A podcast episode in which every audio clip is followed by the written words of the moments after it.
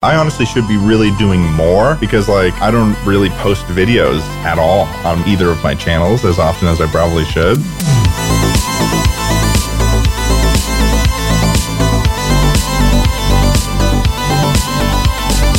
I don't think people realize what an hour of work like that feels like. It's not the same as, like, oh, I, I read for 15 hours.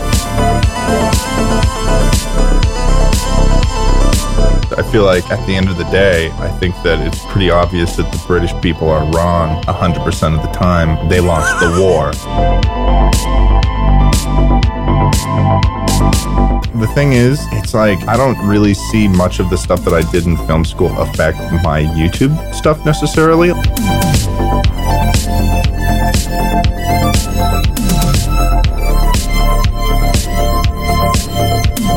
Oh wow! I just had a I just had a revelation just now on the Create Unknown podcast. You can't wait to make the perfect thing. You know, a lot of time if you just do it and then move on to the next project, and this could probably apply to a lot of stuff, you'll just get better through that process.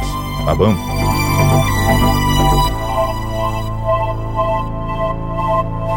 Hey, welcome to the Create Unknown. I am Kevin Lieber. This is the home of Make Something Mean Something. We have been rolling every Wednesday night live on Discord, 6 p.m. Eastern, with great, great guests, with our great, great patrons live in the chat, our dumpster crew, our $2 tots, our infantry, our illustrious baby gang. We, we now have people who are buying a year worth of $2 tot up front for only $20, which seems to me, Matt, like the deal of a century. It is. An annual sub is a smart move. I mean, right now, everybody's talking about GameStop making the money. Well, the annual sub is going to pay off to a, a, much stronger degree than the people who have played uh, the GameStop market really well.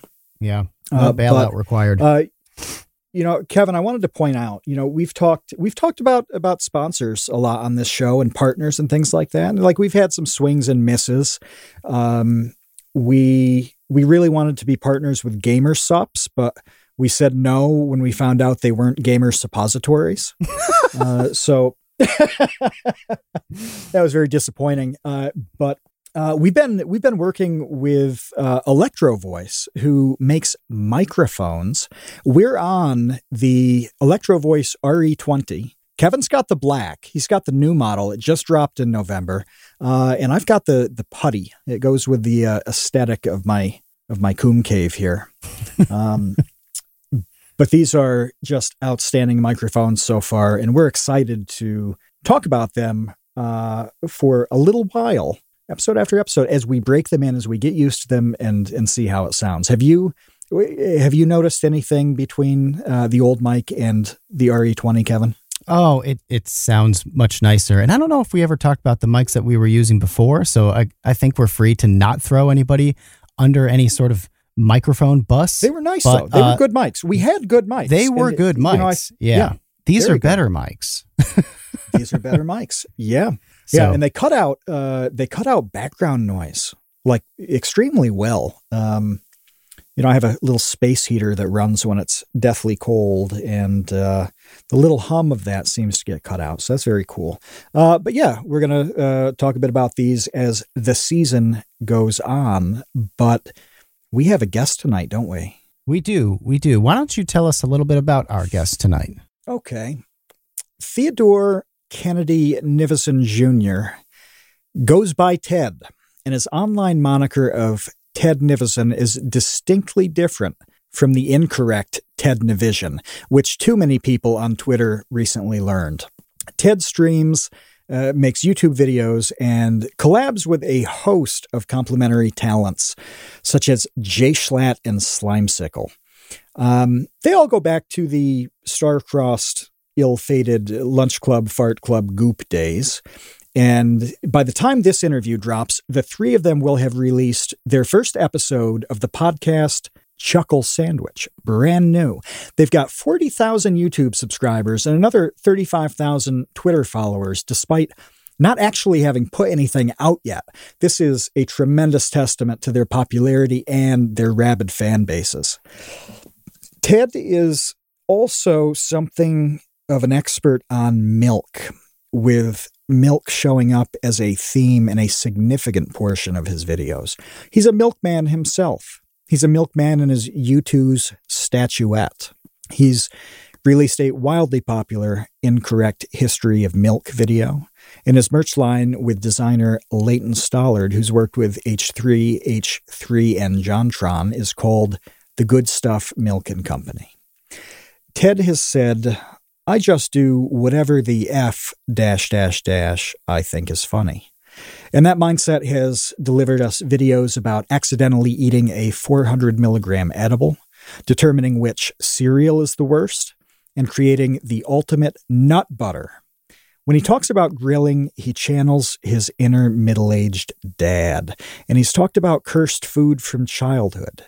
So, Ted, if you have kids in the future, what cursed food are you going to feed them to make sure they'll regret the experience decades later? Oh my god. Uh oh, I'm being thrown on the spot here. Uh cursed food that they're going to regret a million years later. I'm going to probably feed them broccoli that yeah, just broccoli. I don't know. I didn't like broccoli when I was a kid, so I I uh probably would consider that cursed, but I guess oh man, cursed I suppose oh, you know what? Cosmic brownies from uh their Cosmic their brownies? they're these brownie little Is that a little Debbie thing?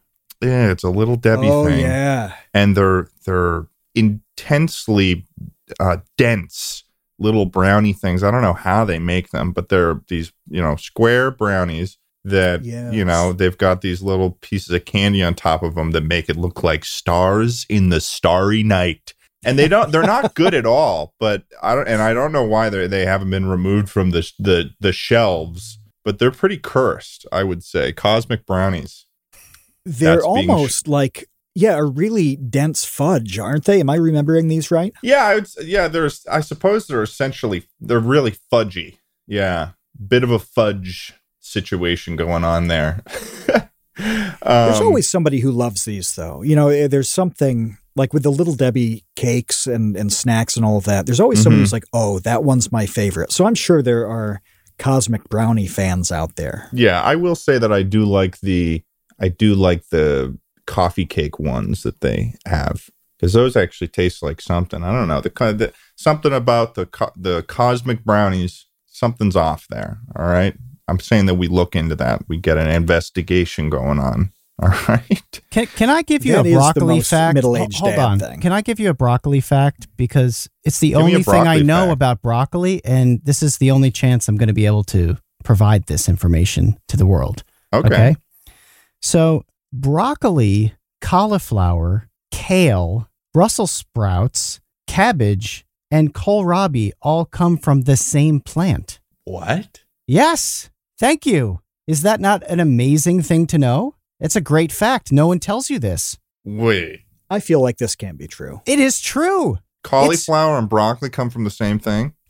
Yeah, they are they they are all descended from this a single plant, and it's just like Well- c- crossbreeding and messing with this one plant gives you. Let me all of raise the- you this. those different vegetables. Let yeah. me raise you this. Did you know that cashews come from an apple What? called a cashew apple? no. Yes, they grow on a tree and they come from a cashew apple. That's where cashews come from. Does anyone eat the? Is the apple? Does the apple t- taste like cashews? Is the apple good? Why are we not making apple cashew Um, I'm apple pretty pie. sure This that is- the this I'm is pretty sure that the actual apple itself, the cashew apple, is poisonous because I'm pretty sure cashews need to be cashews have like cyanide in them or something. Probably Um, tannin. A lot of nuts have tannin in them that has to be removed, or it's it's going to go pretty badly with your yeah. stomach. Oh yeah, that's almonds. That I'm Almonds thinking have of right now. cyanide. Yeah. Yeah, but I do believe that there's some aspect of cashews that is uh that is a little bit not good for the tum, as If you- they say. If you Google this, it looks the cashew apple looks like a weird, like Willy Wonka fruit pooping, kinda looks- pooping out a, a cashew. yeah, or it, it yeah, it could be a alien. I don't know, butt plug. You know, I looked at the picture and I thought, oh, this kind of looks like a, little bit of a weird yellow squash, but but oh, it something could be a squash, different. but I'm thinking yeah, something alien very butt different plug right now. happened. right. Yeah. Yeah. It's But different. this is wild though. I had I didn't different know this at all, and it yeah, it's it looks really interesting. And if you're listening to this on audio, um, it's worth a Google. It's worth looking up uh, the cashew fruit. Yeah, I have a tendency to I have a tendency to mention visual things while on podcasts. It's sort of a talent of mine. I like screwing Have you- over the audio listeners. That's my favorite thing to have do. Have you had cashew cheese though? It says on, on Wikipedia that you can process this fruit Oh, into what? cashew cheese. Cashew cheese? Yeah. Oh, no. I don't want to have that. That sounds gross. I, that doesn't Oh, even count as oh, cheese.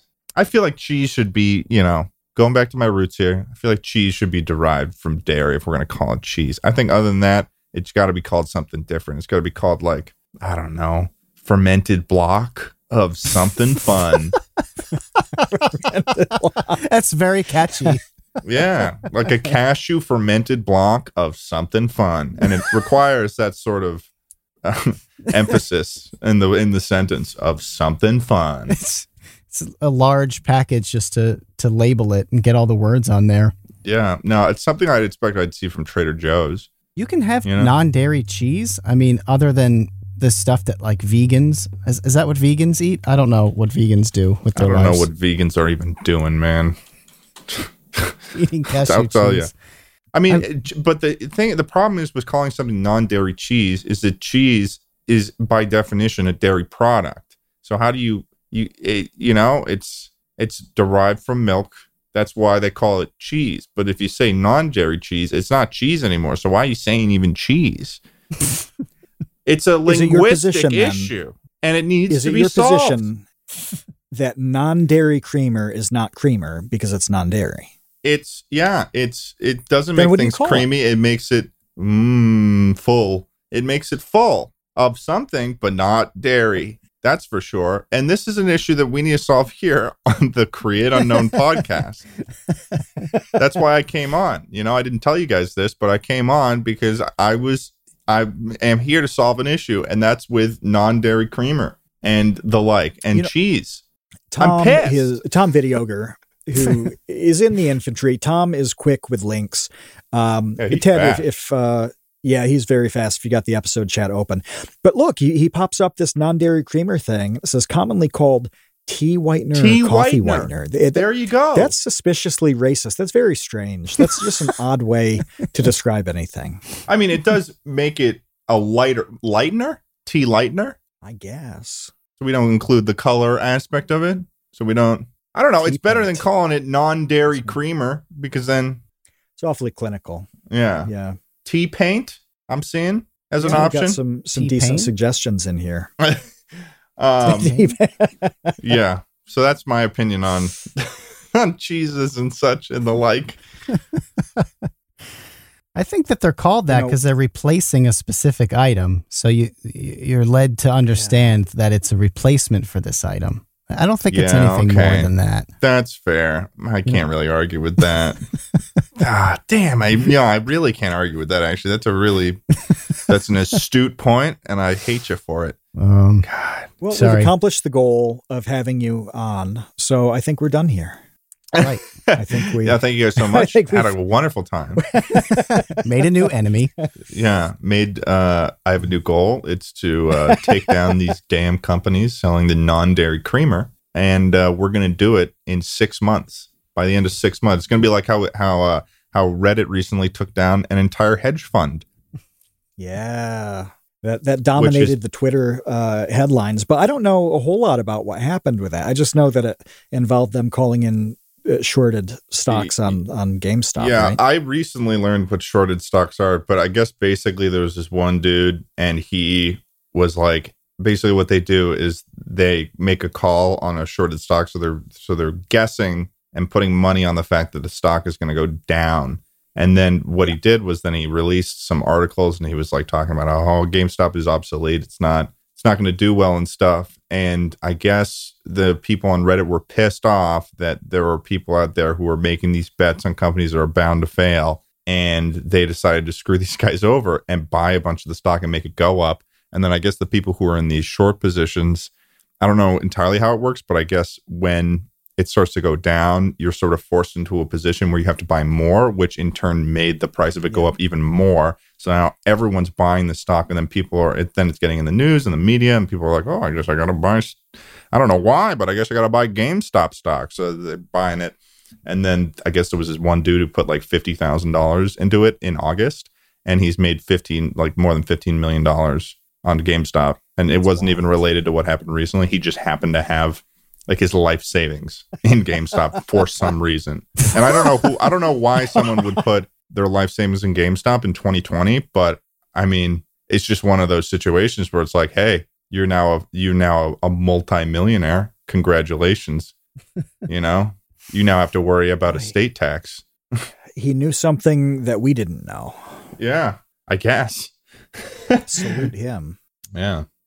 It's amazing to me this never happened before. You know, Well, it used to happen a long time ago. It used to happen in the 90s um, with, uh, well, AOL chat rooms back then, Yahoo chat rooms. Uh, people would would artificially pump penny stocks, usually the ones that trade on the pink sheets, uh, because you know you can get percentage changes in a penny stock that are just immense. You know, if you want to try to, well, other than today with GameStop, I mean, normally though, if, if you wanted to try to move the stock price of a legitimate stock that's on uh, uh, Nasdaq or something like that, you know, maybe you could get it five or ten percent. Well, if the the shares are a you know few cents, then a one cent movement might be 35% of the share price. So they would talk up these stocks in these, uh, you know, cruddy little chat rooms across the internet and, you know, make fake stock tips and things like that. And people would start buying it. And then the guy who pumped it up would, would sell and uh, be happy with his 40% profit. And that kind of became a thing uh, with the chat rooms and eventually forums that uh, was severely frowned upon. And now people are talking again about how, oh, well, you shouldn't be allowed to talk about trading on, on Reddit and places like that. So it's an age old problem that's resurfaced. Uh, it always goes in a in a cycle. how did There'll they stop the eventually. AOL chat rooms from doing it? Uh, I don't know. Um, I don't remember the intervention on that. If if there was one, I mean, you can't stop people from talking about this stuff, whether it's you know uh, on WhatsApp or whatever. Pe- nobody would even know, and there's no way on the encrypted apps to uh, to combat this. So when people talk about like, oh, we have to we have to regulate the the online talk about stocks. All right, good luck. Yeah, that doesn't really. That seems like a restriction on free speech. Although I suppose, like making a group that's that's sole purpose is to change the direction of stocks would be that would be market manipulation. I feel like pretty pretty straight up, right? But Yeah. other than that, I I don't really see because there's there's there's companies, large companies that already do this. It's just that they don't do it on a on a subreddit, right? They do like practically the same Right. thing where they where they yeah. Am I wrong? No, they, Well, they- so what No. what company would would we uh you know AMC I see is popping off now GameStop obviously the past couple days um who's next who who should what random failing business should get propped up by Reddit Huh. I called my broker today and I said, There's a new startup that I'm into. I want you to cash me out of everything. And I want you to put it all into Chuckle Sandwich. Good, good, uh, good transition. I like that. I like that. yes, It- it- indeed. it's- it's New promising. startup, Chuckle Sandwich. Yeah, am I? Should I be talk? Should I start talking about it? yeah, say uh, tell us uh, about what it is and and how it how it evolved with uh with the miscreants you've assembled. Oh, okay. Well, so I guess I'll start off with the name. So Chuckle Sandwich, I originally was in an improv group when I was in high school called Chuckle Sandwich. Um, and then I, you know, I've always liked the name. I originally when when the whole um when the late lunch club was uh was being formed originally, one of the ideas that I put forward was doing chuckle sandwich because it's like it was one of those things where you know it'd been like maybe fi- it's been five years since I've since I graduated high school. Um, I don't even think the chuckle sandwich at the high school is still going on. So I was like, this is such a good name. I can't let it just fall into the ether like nothing. And I I can just think of so many ways that like the the branding of it could be so fun. Um, so I've always kind of had that in the back of my head. And then maybe two weeks ago, I was in a call with uh, Charlie and Schlatt, and I was talking to them about how I wanted to make a podcast, and I just didn't really know how to start because I didn't really want to make a podcast by myself where I was just the only host. Because I, I don't know, I I would just struggle with that. I feel like. Um, and then one of them mentioned it was like, oh well, if you want to make a podcast and just run it, you know, we'll we'll happily be a part of that and stuff. So essentially, I was like, okay. So I I talked to an artist on getting together some branding for it. I talked to like my manager about throwing something together, and then like over the last like two weeks, I just kind of threw together a podcast with the two of those guys, and we just recorded our first episode yesterday. And uh, yeah, I, I feel like the response to it is pretty cool because people, you know, I haven't had a, been on a part of a podcast in a while. They both have their own podcasts, so really this this podcast is pretty much run by me, but with the two of them um, just joining in on every week um, as like co-host. Um, but yeah, you know, chuckle sandwich, bada bing, bada boom. what what? How often are you gonna record? Uh, we're we're gonna we're gonna film podcasts just like once a week, and then I'll just like send it off to the editor that I have set up for it, and then we'll just post it. I think we're gonna like record on like Mondays and then post it on Saturdays. I think is how we're gonna do it. Mm-hmm. Um, Sounds I don't good. know. I don't know. Yeah, I'm I do not know what else to Schlatt, say about it. I'm amazed that Schlatt has time for that. It seems like all of you guys um, do so many different projects. Yeah, kinda. I feel like it definitely appears that way at the outside. But me personally, like I literally do. I should be do. I honestly should be really doing more because like I don't really post videos at all on my either of my channels as often as I probably should.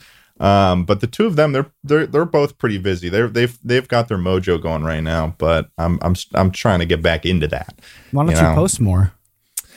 I was. It's funny because I was actually before I came on this podcast today. I was actually writing a video that I'm going to be posting about just.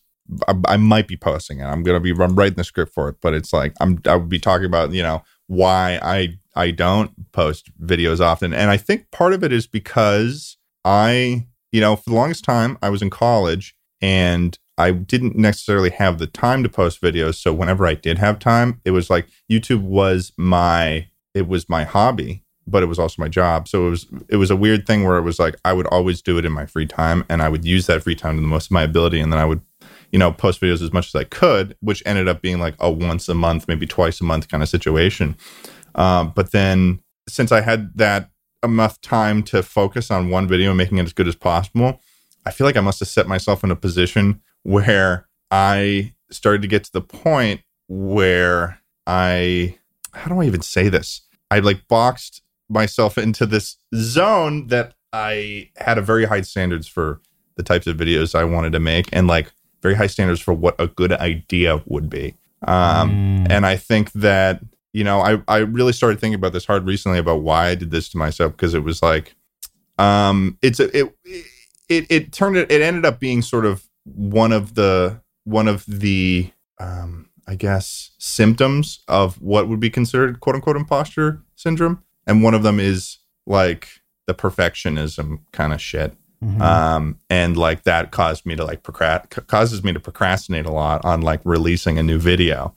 Um, so I just kind of I don't know. I'm I'm I'm working on my way to get out of that, you know. Yeah. And it's uh it's a it's a weird zone to be within, especially because I think that if I was younger, if you know, like 3 years ago and I saw how many subscribers I have now and I, and then me now was like to my younger self, "Oh yeah, I don't really post that often because I'm afraid that my videos are not going to be good enough or whatever." I'd probably have a screaming match with myself and be like, "You fucking dumbass. what the hell are you doing?" Um, so I kind of have to try to remind myself of like what position I'm in sometimes because it's you know it's weird. Isn't there something to be said though of of spreading out comedy? You know, I think of uh, stand up comics who have specials. You know. Um, Dave Chappelle, how how many has he put out in the last couple of years? Not very many, like two or three, right? Yeah. Um, well, that's awesome to me. I don't know if it would be well, I do know it would be awesome if he did it constantly because I love Chappelle show, but like uh, somebody being funny every week, twice a week, as opposed to some really, really good stuff less frequently. That's that's got to have some value, right? Like Oh, when you I definitely do, uh, agree put it a thing does. out, it's Um, very good. I think the difference between, you know, Dave Chappelle releasing a special every now and then is that special is going on Netflix and Netflix is going to throw that in the front page um, for everyone to see, Oh, you know? And then we've, you know, us being on the online nomads that we are, sifting through cyberspace, we've got to uh, deal with the algorithm dragons. Um, and a lot of the time, uh, you know, when you don't post very often, then YouTube starts to kind of punish that, which is kind of a interesting way to get a bit of anxiety. That's um, what they tell us. yeah. Yeah. Yeah, I don't know. It does sound like you're overthinking it a little bit, though, and you're Oh, in your head, you're in Yeah, your head on abs- it. Absolutely. No, I agree with that. I am totally absolutely in on my head on this kind of stuff, which is which is funny too because for the longest time I'd seen this happen to other people in the past and I had always been telling myself, "Oh, that's never going to be me. I'm never going to get in that position." And then like I'm one day I'm like, "Oh shit. I am." Um so it's an definitely a interesting thing. How long does it usually take you to make a video? Um, I would say maybe like at least more than 10 hours because it takes me like more than eight hours to edit a video of mine. Um, so it's got to be like maybe 15 hours, maybe 15 plus, I'd say. Cause then I gotta, I gotta do the research for the type of video that I want to do. If it's like a cooking video, it doesn't take, take necessarily as long to get that kind of stuff together. Um, but some of the stuff like the terrible movie videos or um, maybe like a story video. I have to gather together all the evidence, all the, like the evidence or like the script and stuff, and then it's you know it's the normal workflow of like something like that where it's like, and then I film and then um, then I edit it. But um, yeah, I'd say like more than fifteen hours. Mm-hmm.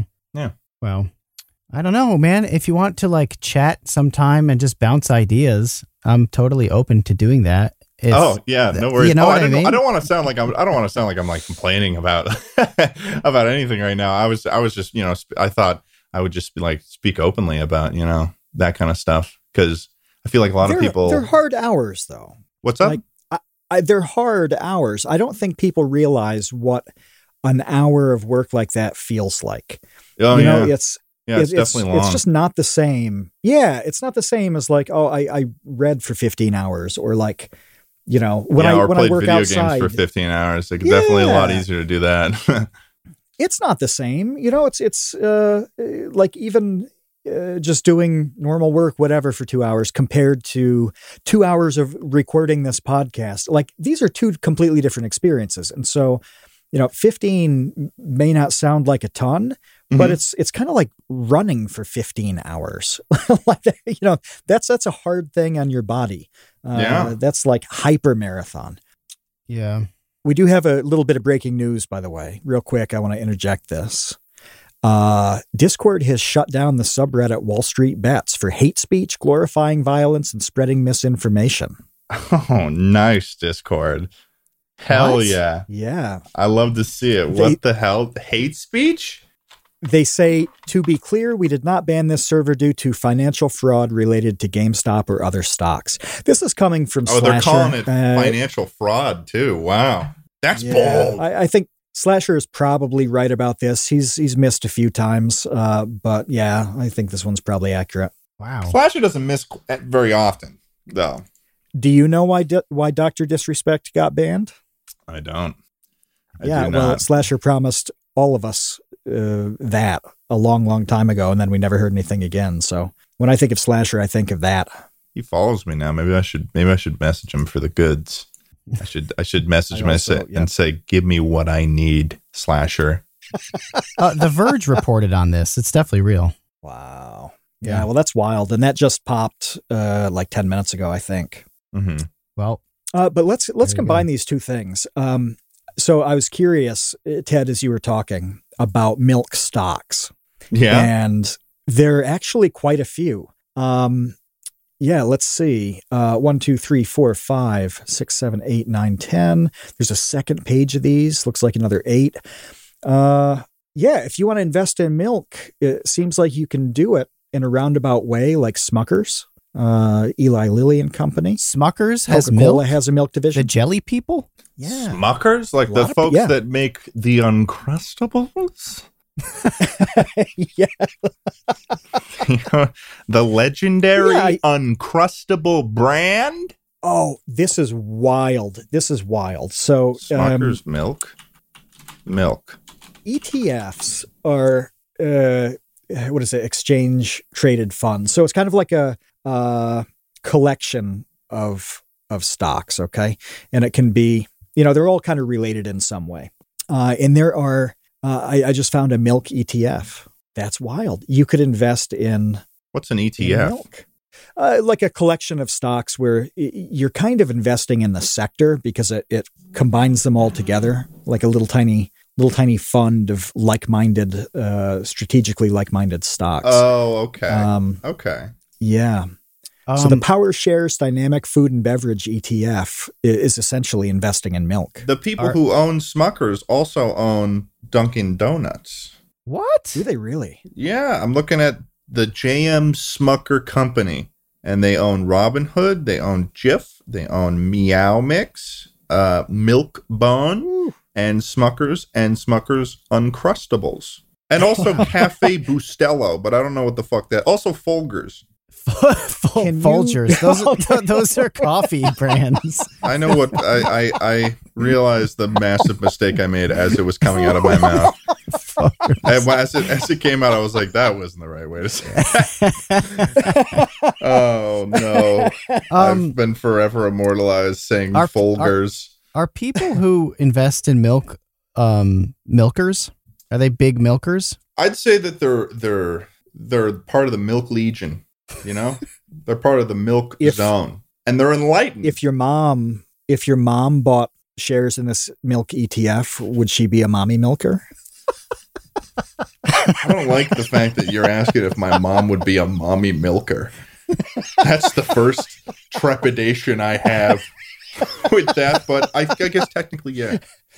I can't say no to that. But hey, you mentioned Uncrustables. I, I have to be honest. I've never actually eaten one. Am I am I missing out on something Uh, here? You're not that much because what's funny about Uncrustables is that they they do sort of have a crust still. They have a seam around the around. It's like a circular patty that has peanut butter and jelly inside of it, and but there is a seam. Oh, okay. and it i think personally it counts as a crust so you know take that as you will i don't think that there ever really will be a true uncrustable unless they figure out how to like inject peanut butter and jelly into a seamless ball like a peanut butter and jelly ball then that would be a true uncrustable because it'd be a sphere At you- what point does does a, a border or a seam become a crust? Where do you draw the line?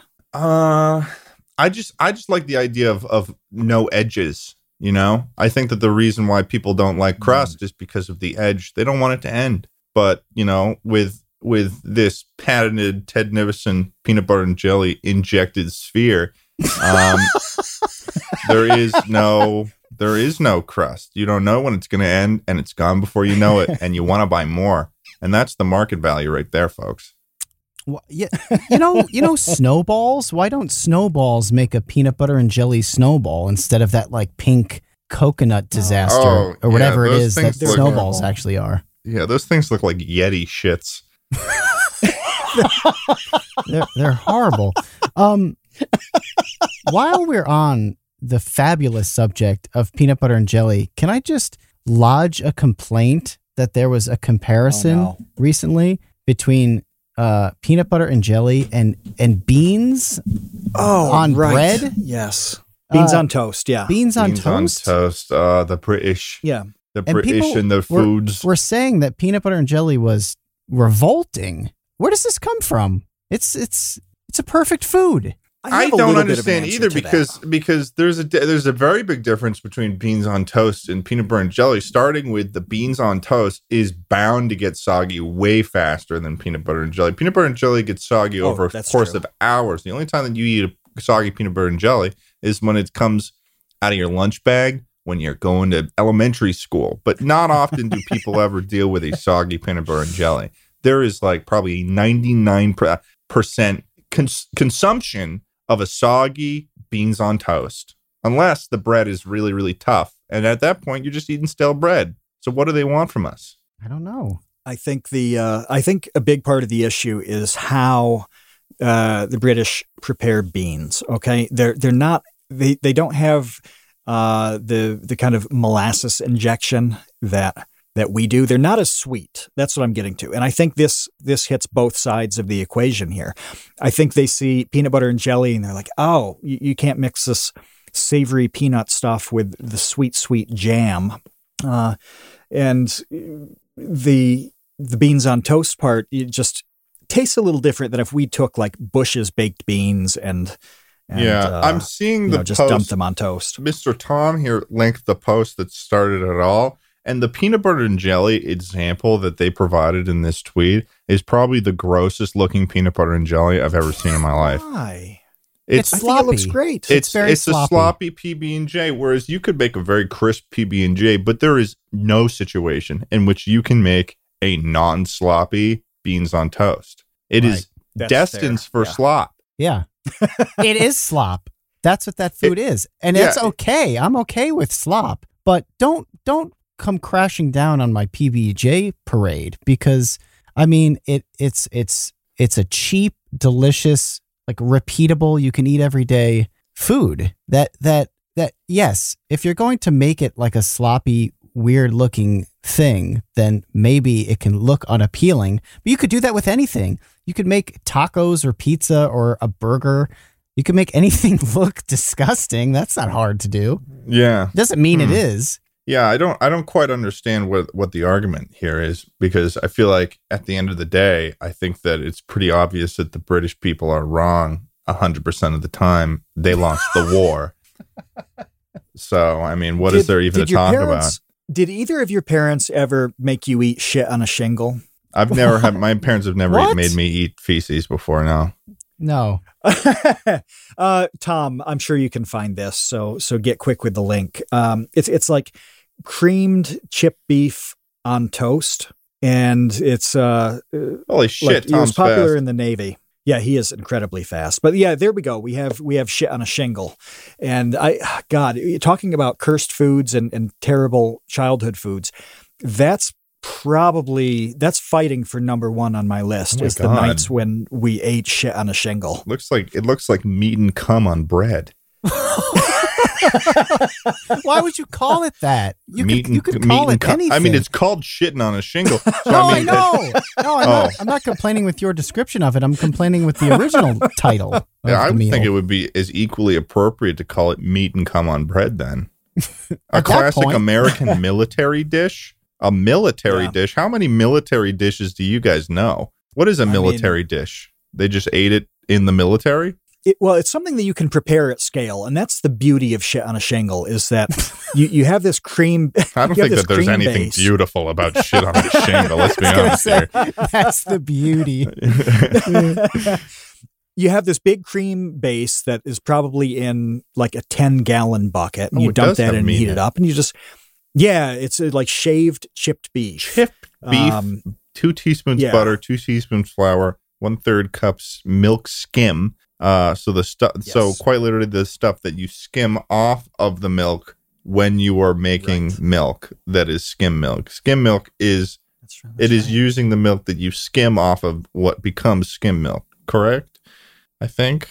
Um, and then ground pepper and two slices of bread. Interesting. Yeah, but you could make that for 200 people in 15 minutes you know that that's that's the beauty of it for the military uh, aspect is you can just feed loads of people and you can serve it very fast too because they grab the bread and then you just spoon this this slop on top of it. But um, definitely God, I hated it. I really disliked it.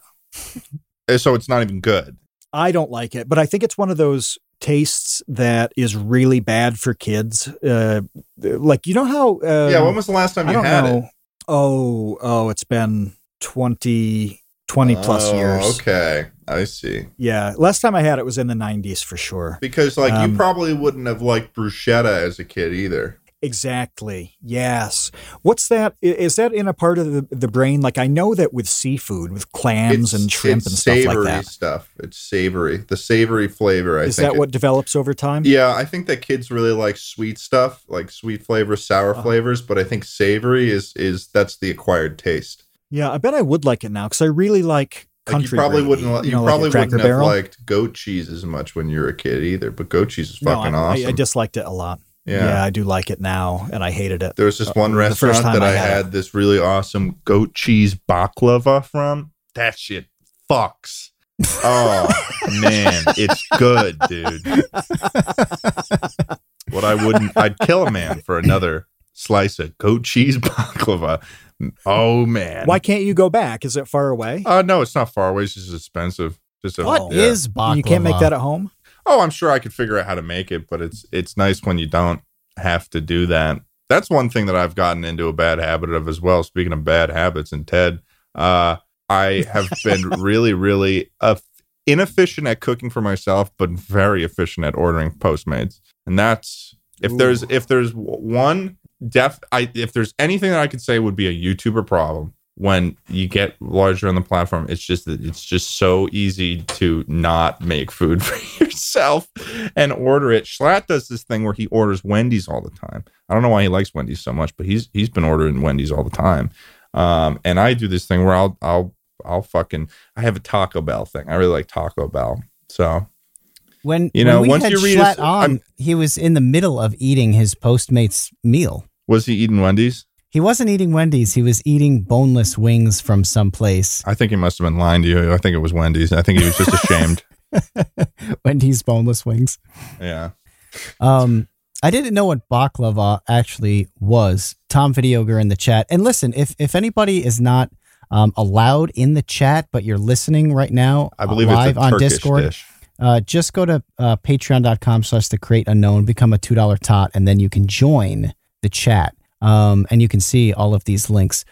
Uh, so baklava looks like uh, It's a Turkish dish, like a I believe. slider. Like that little photo, I think, is a little bit misleading. Um, okay. I So believe it's like a puffy it's, pastry. it's with, usually a dessert of some sort.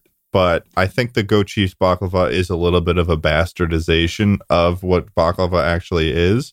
Mhm. But um, in this case, it was kind of like a little appetizer kind of situation. Um, but it's Um, good. Yeah, it's got like a it's Appetizer. yeah, it's good shit. Ted, did did you move?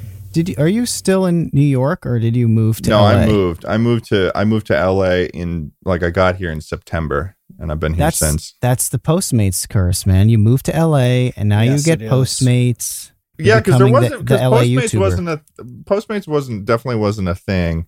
Um, in in New York, they don't really have Postmates out there. They have DoorDash though. Not in that So section. I will say that when I Oh. was in New York, I was ordering from DoorDash when I was in Ithaca. Um, but so it actually really hasn't changed. It's just the app that I use has really has been what changed. Um, and sometimes I use And- and DoorDash just for- too. So it's like, you know, I switch too. It's bad. It's bad. For clarity's sake, uh, with the audience, Ithaca is in New York's Finger Lakes region, which butts up against Paradise, that is the central leatherstocking region. Um, uh, but there's not a whole lot of activity around when it comes to food delivery. I've actually never had a single thing delivered to my house, and it's not available anywhere. So that keeps me from post mating. I don't. I don't mate uh, at all. Um, I don't Uber Eat. Why did you say I don't it do like any of these Wait, things you because didn't. You don't mate. you don't. That's like the worst. Isn't that way what it's you- called when you order from Postmates? No, nobody says, "Oh yeah, I'm gonna go mate real quick. I'm gonna do a quick mate. I'm gonna order myself a quick mate." Sounds like it sounds like you're like sounds like you're breeding. I was gonna say it's some sort of Animal Planet after dark action. They Um, tack that three dollar ninety nine cent charge every time you mate. Mhm. yeah, I mean right. Ithaca had Ithaca's got. I mean, in that area, Ithaca is pretty much like it, Ithaca would count as like a city over there. Yeah, it's big enough. It certainly is. yeah, so they've got like plenty of like restaurants that you can order from. So it's pretty. It was pretty nice. I definitely do miss how cheap my rent was in Ithaca for sure. Mm. Ugh, compared to LA. But I don't miss Yeah. the winter.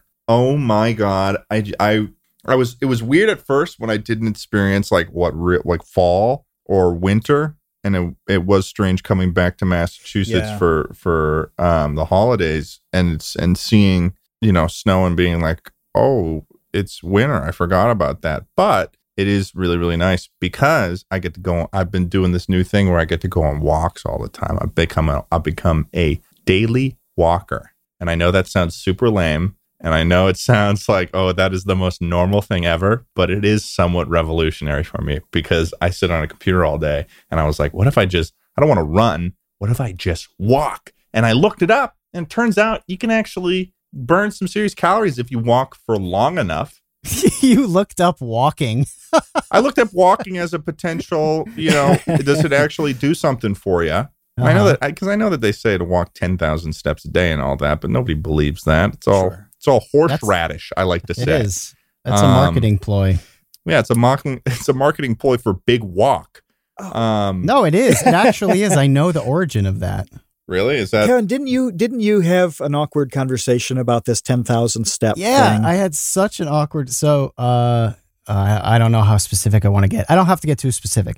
I was in a, no, no, no. a scenario. Yeah, I was in a scenario in which I had to make small talk. Let's just make it that generic. I was in a situation where I had to make small talk, and uh, this person was talking about um, getting her steps in.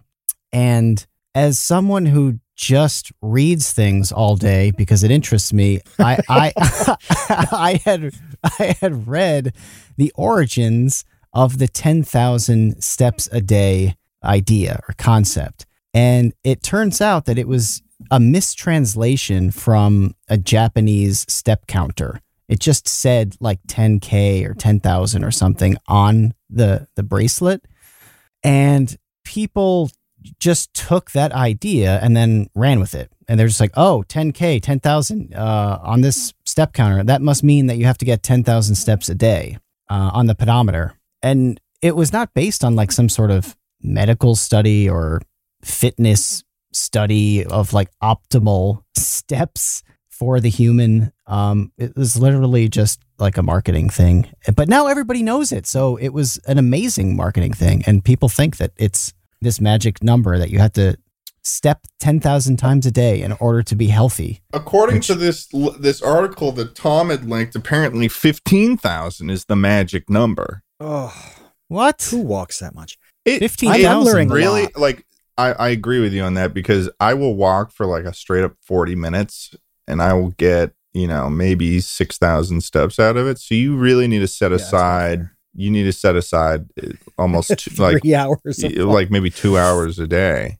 two two and a half hours to walk, just to walk. Which is why I've been trying to. I've been trying to wake up earlier so I can actually do longer and longer walks. Um, this was my question is do you walk at a certain time? Do you walk early in the day? Do you walk late at night? Here's my qualm. I am a sleeper. I like to sleep. I like to drift off into the dream world and dance with the stars. But unfortunately i also really enjoy either the concept or the vibe of the mornings. I very much so enjoy making myself a cup of tea and the light is different and the and mornings smell different. This is true. Try it out. Folks at home, if you wake up early in the morning, maybe 7 or 8 a.m., go outside and smell the air. It smells different and it smells a little better, refreshing. Um, so I want to walk in the mornings, is what I'm saying. Um, yeah.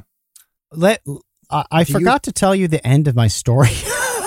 so Oh yeah, say the end of the story. I was oh, I was explaining to this person that the ten thousand steps was uh, there was, you know, it was a facade essentially. It was not based on science.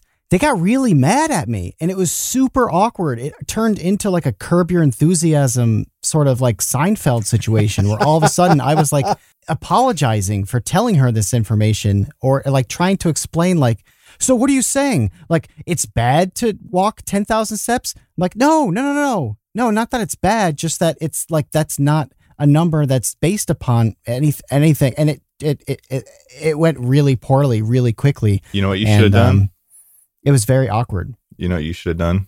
What? You should have socked him in the face and said, "Put that on your pedometer."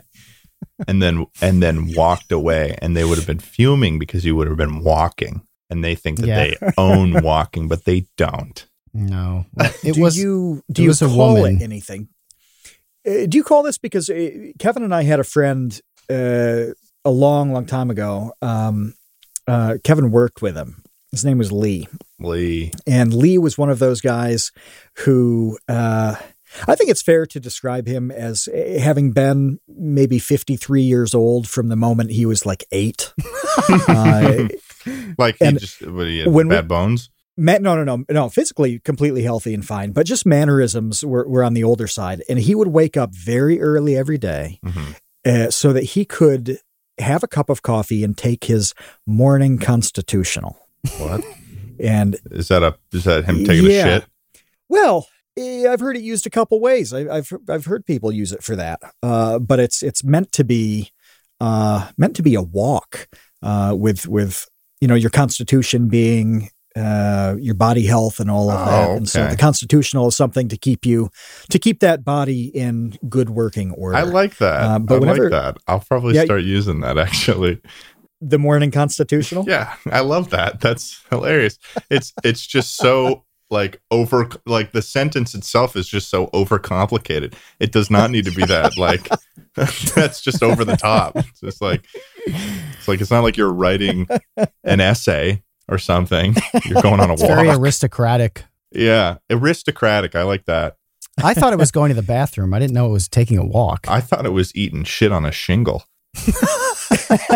Every morning at like 6 a.m. I gotta have my morning constitution, also known as getting in my shit on a shingle. Oh man. um, Ugh. let's go back to nut butter. Yeah. Mm, Yeah. yeah, yeah. I so I watched your nut butter video today, and uh, part of what I really liked about it was just how exhausted the both of you were by the process. Oh my god, we That are so exhausted. kind of the most a lot of entertaining bit of it. a lot of the times when I go into a video, I um I don't really know how long it's going to take, especially when it's one of those projects where I'm trying to make the ultimate or do this or do that or whatever. Um and I bought a food processor because I looked up online and it said you can make pretty much any butter out of any nut as long as you just throw it in a food processor and you let it go for long enough. And I was like, oh, okay, you know, five minutes per nut thing, that shouldn't be too long. It ended up taking, I think, the whole recording, like from the time I started to the time I was finished recording that day, it must have been like six hours of doing that. And it wasn't necessarily like, I've, I've been on film sets before. I've been on 12 hour film sets before, which isn't. but it was, it was, it was just the fact that we had started at like, say, like eight or seven or eight p.m. So it was pretty early in the morning by the time that we had ended. It was like two or three a.m. I'm pretty sure. Um, and it was, and the thing is, the nut butter that we made at the end wasn't really that incredible. It was just a, you know, it's just a general sort of nutty malaise going on. yeah. Nutty malaise. But that was the last video that I shot in Ithaca, I think, actually. That was the last Yeah, you mentioned that a, a couple times in the video that it would, that you would be moving in four days. I think it was. yeah, yeah, it was right before I was out of there. So it was, yeah, I, it was, it was the guy I did it with was my roommate Harrison. I had done another video with him before, and then uh, we decided, yeah, we were gonna, I was gonna make one more video with him, and then yeah, I actually, Well, he he's No, a trooper for sitting there for six hours while you grinded nuts. yeah, no, he definitely, he definitely is. He was being a real homie uh, by helping me out with the video. I think it's because he, I think he's, it's, it's because he, uh, he thinks I'm hip. He thinks I'm hip enough to do that. but the nut butter looked good. I mean, it. it Oh yeah, no, thought it was pretty good. Pretty It, solid. it was vastly dangerous for anyone that has an allergy to any type of nut because it it was one of those things where you know when you look at a packaging and saying this was processed in a factory that utilize that also processes nuts. Like if I were to put a, a label on it, it would be this was processed in an area that every single nut in existence was involved. Stay away from this if you have a nut allergy. God help your soul. Um, like that's just you know for anyone who has an allergy, that's just like straight up poison, right? Would you do it again though? Would I m- m- go through the process of making that video again? Would Or- you make no, any of the you nut on butters? your own? I would Yeah. probably make the Would peanut make butter. nut The butter? peanut butter worked really well. I think there's a reason why peanut butter is so popular is because it's also just really easy to make. Like, I think that the thing is about peanut butter is it's got some oils in it that make it so naturally. It's it grinds together so well, and it, it and it, it definitely became the creamiest out of any of them. Some of the nuts that we had, we had we had we had to add some like some peanut oil too, or some sort of like vegetable oil or whatever. Um, but the peanut butter or the peanuts at the beginning, it was it turned to the butter the fastest, and it was the easiest. It was straight up the easiest. So I would probably make peanut butter again. Was it better than jarred peanut butter? Um, Is it worth the trouble to make your own peanut butter? That's I what I think need that there know. is. I think that there's an appeal to the jarred peanut butter, like the like the Jif, you know, because it that you don't get nor- normal peanut butter does not look like what Jif looks like. Jif has just this ability to you could you could make a you could make a statue of Jif and it would probably stay upright. There's something weird going on with Jif Jif art. where it doesn't. But the you know the normal peanut butter, it's more liquidy, um, and I feel like it makes you. f- It, may, it feels a little more crunchy granola when you have it. So if you want to feel closer to God, I suppose, then have some homemade peanut butter. If you're trying to get closer to God, have some homemade peanut butter. That's my final answer. Lock it in, baby. That's good advice. Thank you. Yeah. So I got I got YouTube YouTube TV the other day for the the trial, so I could watch football. Oh, And uh, yeah, yeah, yeah. And there were so I saw commercials for the first time since last year when I did a trial to watch football. uh huh. And one of the commercials was was for Jif in this squeezable thing instead of a jar. Have you guys seen this? Jif, like the peanut butter It's in like- a squeezable thing. Yes, it's uh, it's sort of like uh, like a, a pouch, like a Capri Sun that squirts peanut butter. It- it- like I, I couldn't believe this. I looked at it. I'm like, this is what happens on TV after a, a year of not watching. There, we got it in the chat. Squeeze creamy peanut Oh. butter from Jeff. That seems Yeah, pretty like easy. That seems like a good road trip item. Mm. you know, because you don't want to be pulling out a knife. If you're making a peanut butter jelly sandwich or just a peanut butter sandwich in the car, you're not going to want to take out a knife and have to stick that in the jar and move it all around and then have it maybe fall off and hit you in the face. And then you got peanut butter on your face and then you crash the car and die, wow. you know, True. That would definitely happen. which is, I think like that, that. that's the market that this is targeting is lack of peanut butter based car crash deaths. Mhm. Um, so I like it. I'm gonna give it. I'm gonna give it a. Uh, I'm gonna give it an eight out of ten. Eight what? What? Stegosauruses. Hmm. Oh, Eight what? you know, eight out of ten. Shit on a shingles. To me, like- it's like Go-Gurt. It's like peanut butter Go-Gurt. You know, maybe it would make it would make the cosmic brownies better if they put peanut butter on it out of the squeeze jif jar. We have we have peanut butter on the brownies in the chat already. He's that fast. Well, no, he, that Look that's that. what made me think of it is is the fact that he was putting peanut butter on Oh. the. He's sort of controlling the conversation now It's not a ra- rather idea. than reacting to it. He's pulling the puppet strings. Yeah. that's right.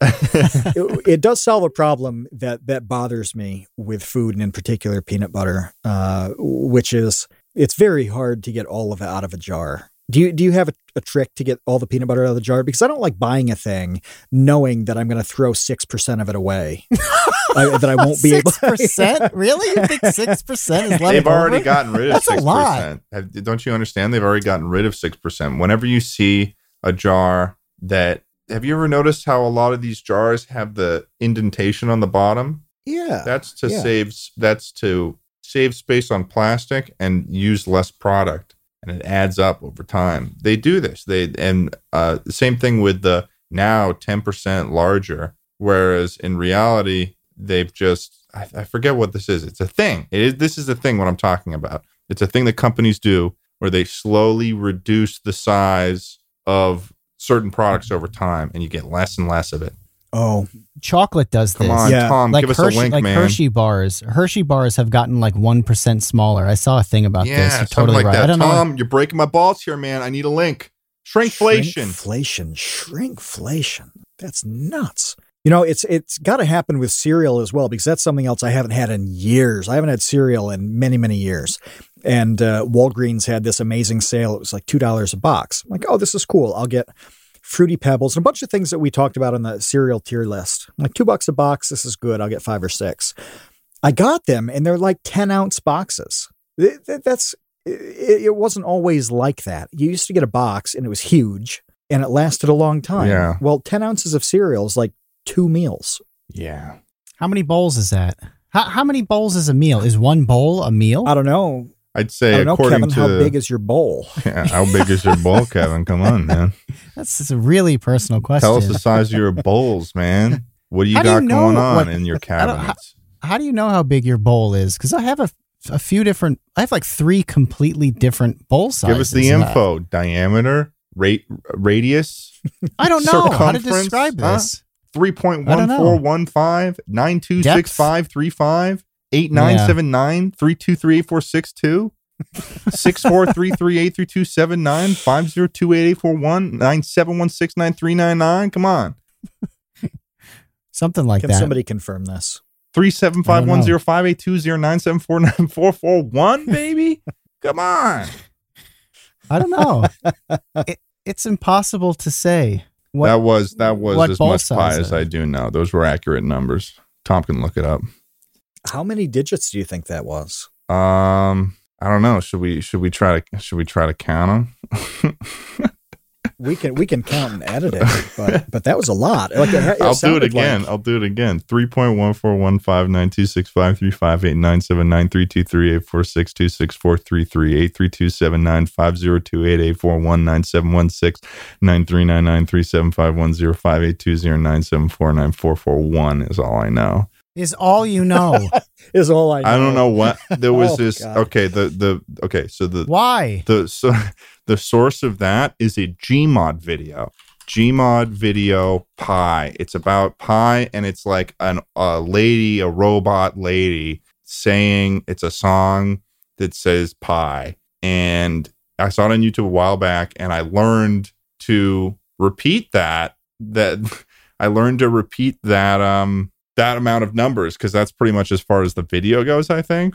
And then I just it's one of those things where uh it just I just know it. It doesn't go away. I just I still have it, and I'll just pull it out whenever I want. Are you a numbers guy in general? Do you memorize No, license no. plates? No, no, I'm not a numbers guy in general. I don't really have the greatest memory necessarily either. I I um I well, I actually have do, all- I do have a pretty good memory, but I don't have. yeah, It's all full yeah, no, you it's that totally one fine. pi Fill that thing. with pie, and I can't get rid of it. um, but what was I going to say? I'm not good at math though, so I'm not really a numbers guy. I didn't even take math in my final in my senior year of high school. I avoided it like the plague. Um, Mm. and I didn't really take math in college either. I went to school for film, so clearly I don't care about math. Yeah. You have f stop numbers Yeah, that's true. camera. That's true, but that there's only certain situations in which you really need a like unless um, a lot of cameras have this sort of the digital interface that does it automatically for you. Unless you're if you're actually using a light meter and stuff, then maybe you have to like do some for for action stuff. But other than that, it's not nothing crazy. Um, Should uh should YouTubers go to film school? Um, I, you know, the thing is, it's like I don't really see much of the stuff that I did in film school affect my YouTube stuff necessarily. Like I learned more about how to utilize maybe cameras, but that was mainly from my own interest. Like when I was in film school, I took upon myself to be a part of the camera checkout zone.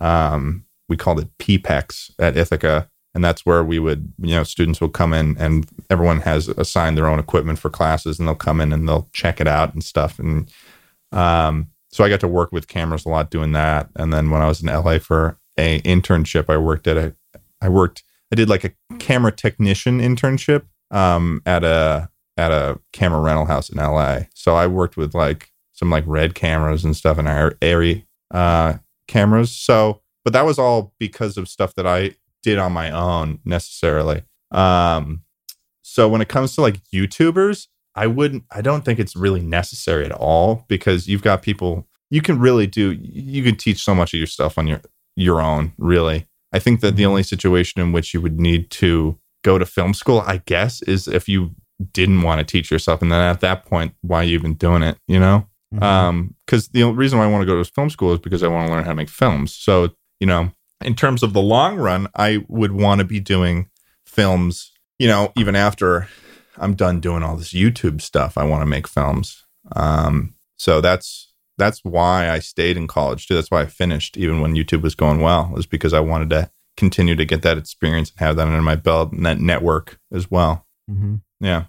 What kind what kind of films do you want to make? Oh, uh, fuck. I don't know. I well, oh, I'm still kind of figuring that out, you know, because I haven't made a film. I was originally gonna make a film. I had already done the the casting and stuff for it in New York City uh, in April, and we all know what happened. Oh, Is that coronavirus? you got dinged on that. yeah stop it stopped me from making my thesis film and i didn't get to make my thesis i graduated college but i didn't get to make a thesis which is a bummer but i still have the script for it and i was thinking about just pulling it together and doing it just because because it's the you know working back to the one of the things that um oh wow i just had a i just had a revelation just now on the create unknown podcast the same reason why i don't I don't write scripts or make films is the same reason probably I don't make YouTube videos is because I want it to be as good as possible the moment it releases. When in reality, probably a more healthier thing to do. And this is for all you ladies and germs out there who are looking to get inspired. Um, is you just got to do it. You can't wait to make the perfect thing because I spent a lot of time on the script that I was making for school. It's, it's called Buyer's Remorse. It's about a guy that is miserable at his job and he orders a hitman on himself as a way of um, you know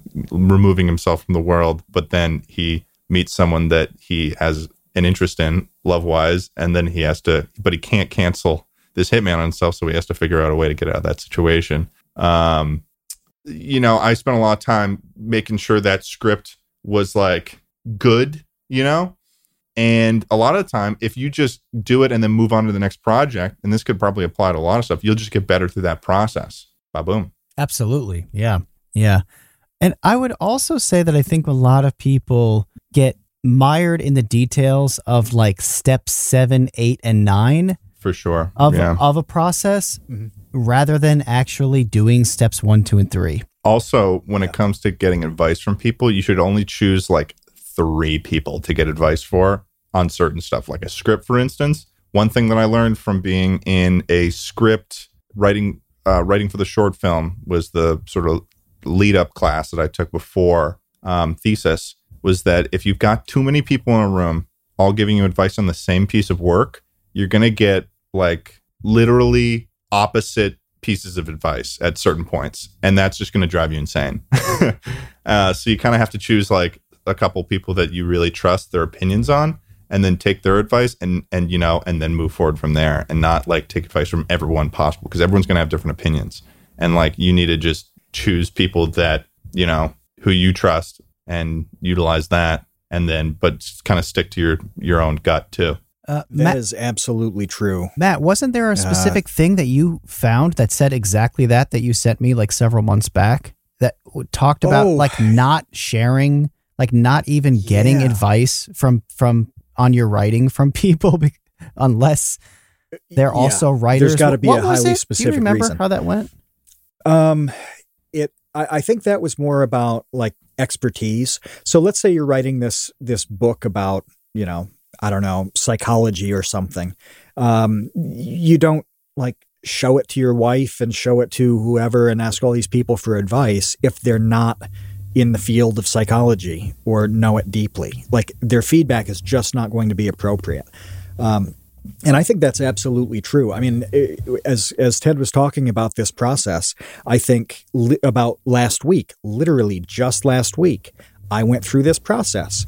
You know, I, I wrote this thing up uh, that was kind of math based and in general entertainment. You know, it's like 2,500 words, so it's substantial enough to be something, but it's, uh, you know, it's not a lot. It's just the beginning. And I showed that to three people for highly specific reasons. Uh, one was Kevin, because, you know, this is what we do. Uh, another was my brother, who is uh, a former math teacher. So he had a certain perspective. Um, and uh, the other was was James from the Baby Gang, precisely because he was uh, he's he's Australian rather than American, and is not natively familiar with some of the references in it. So I wanted to see that's cool that's a good Uh, idea yeah.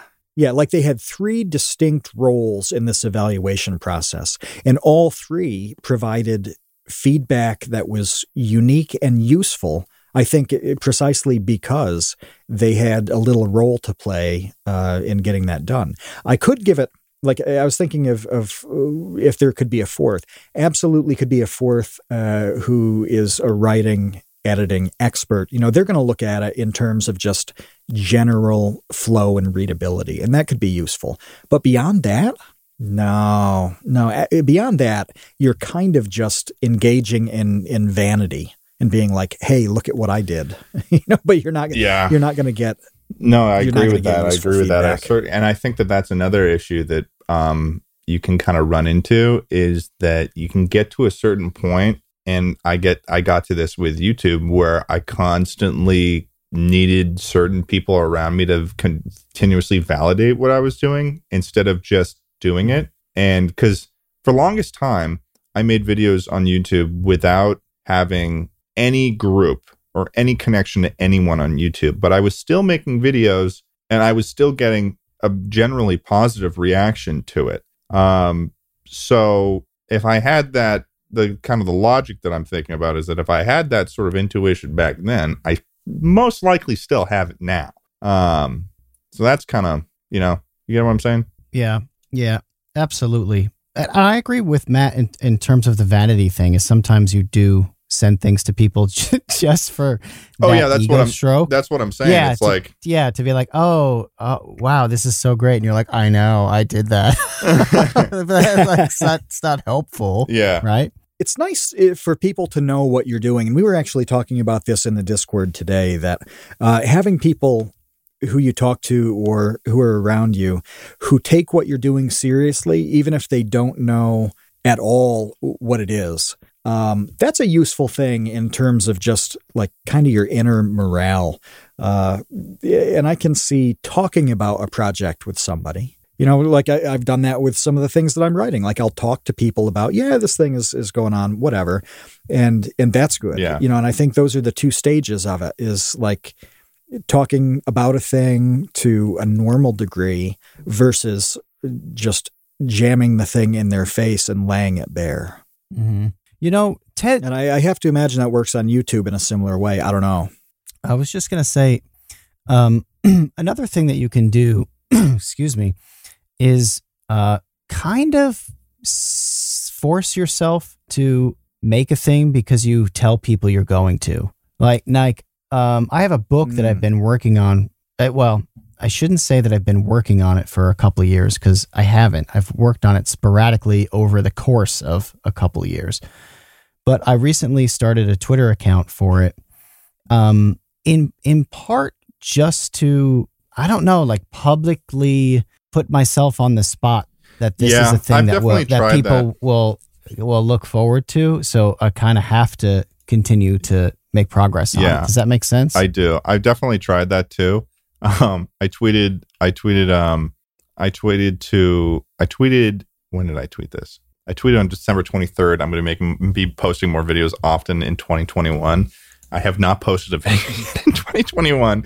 Um, so I, I do agree that sometimes it works, but I think if you do it, uh, um, for, for me at least, this is my experience. Um, I think if I do it too much, then it starts to lose its value in the actual words. It starts to become sort of a boy, boy cries wolf kind of thing, at least yeah, for me. Yeah.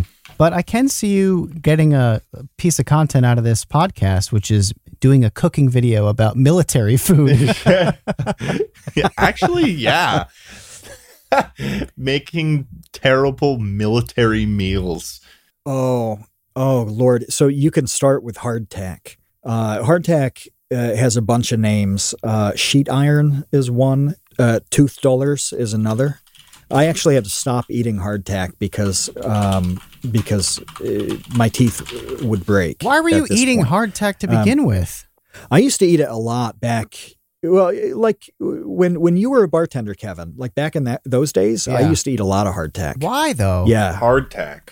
Uh, It's its name yeah, it- sounds bad. So why were you eating so it? it's it's it's really a dense hard cracker okay and that's why it was so good in the 1800s for example because you could make it, you know, you just fire it in an oven and boom, you can make it at scale. You can transport it easily because it's flat and, and dense. Um, you can that that goes for the soldiers as well. You can have a bunch of hardtack in your pack, and it's it's not going to take up a lot of space. Does it not go bad very Uh, easily either? It doesn't go bad, no, and like ever, uh, like ed, like never ever. goes bad. truly ever. yeah, it it can it can attract uh, bugs and, and worms, but if the hardtack goes in hot coffee, then those bugs and worms will rise to the top and can just be skimmed out. Um, but yeah, hard hardtack was uh, a couple Wait, years what? ago. Uh, Wait, you gotta you, hold on. it- I don't think we're gonna be spending enough time on that. You gotta dip it in. you gotta dip it in hot coffee to get all the bugs out before you eat it. if uh, you were short on rations, you know, you're uh, you're just uh, trying to get through the winter of 1865. You know, like like you're the guy in uh, uh, the band song uh, "The Night They Drove Old Dixie okay, Down." but If when that's were you, when was the last you time probably you were short like, on worms. rations though at sea in the winter of Oh. 1865?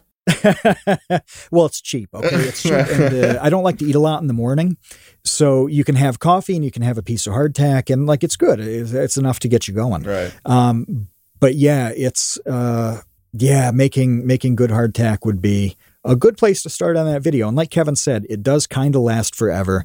I'm fairly certain that uh, some was found from the Civil War era, from the Union, in uh, a military storehouse, and it was still good. And they ate it. So we're talking. I don't know. They must have decided it was good somehow. I actually think that the rations might have been from the Mexican uh, American War. So that would have been the Oh my 1840s. god. um, yeah, if if if Tom can some. verify Those this, some. What is that? Those are some Alamo crackers. Yeah, it's Yeah, it's yeah. older than that. I'm pretty sure that they that was one of the main things they ate during the Age of Sail, like like the explorers. Yes. You would, would pack the ships Yeah. on like the Nina, the Pinta, the Santa Maria, and the hardtack. That's right. Basically, Okay, so Like, you've got you got you got shit and shingles. You got hardtack. I mean, what other what other types of military food are there? Then it sounds like there's two. oh, I don't know, but this reminds me of many kudos talking about the channel on YouTube where the guy eats the old MREs that are like hundred years yeah, old. Yeah, no, that's gross. I've seen that before. Yeah, It makes me so, deeply MREs, You uncomfortable. know, that's that's that's kind of modern classic military food. mm-hmm. yeah. But you always do like a little little history lesson at the beginning of some of your videos, I do Ted. I mean, do you that. know? I do. Yeah. I do that, and it's almost always wrong. It's almost always just bullshit. Like the whole time when I talk, I'm like, and I usually think of it on the spot a lot of the time. Like with uh, my gingerbread making, I made a gingerbread house in one video, and I talked about how like every 17 years, like cicadas.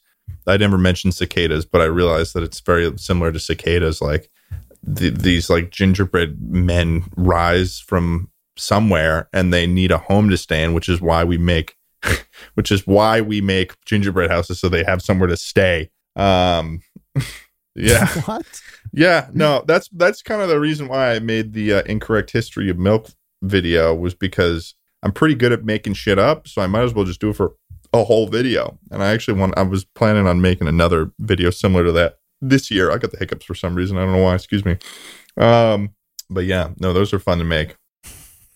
Speaking of accuracies, I, I do want to be clear about this as I as I looked it up. Um, uh, hardtack from the Mexican American War was given out in the Civil War, so that was about a 15 plus year storage period.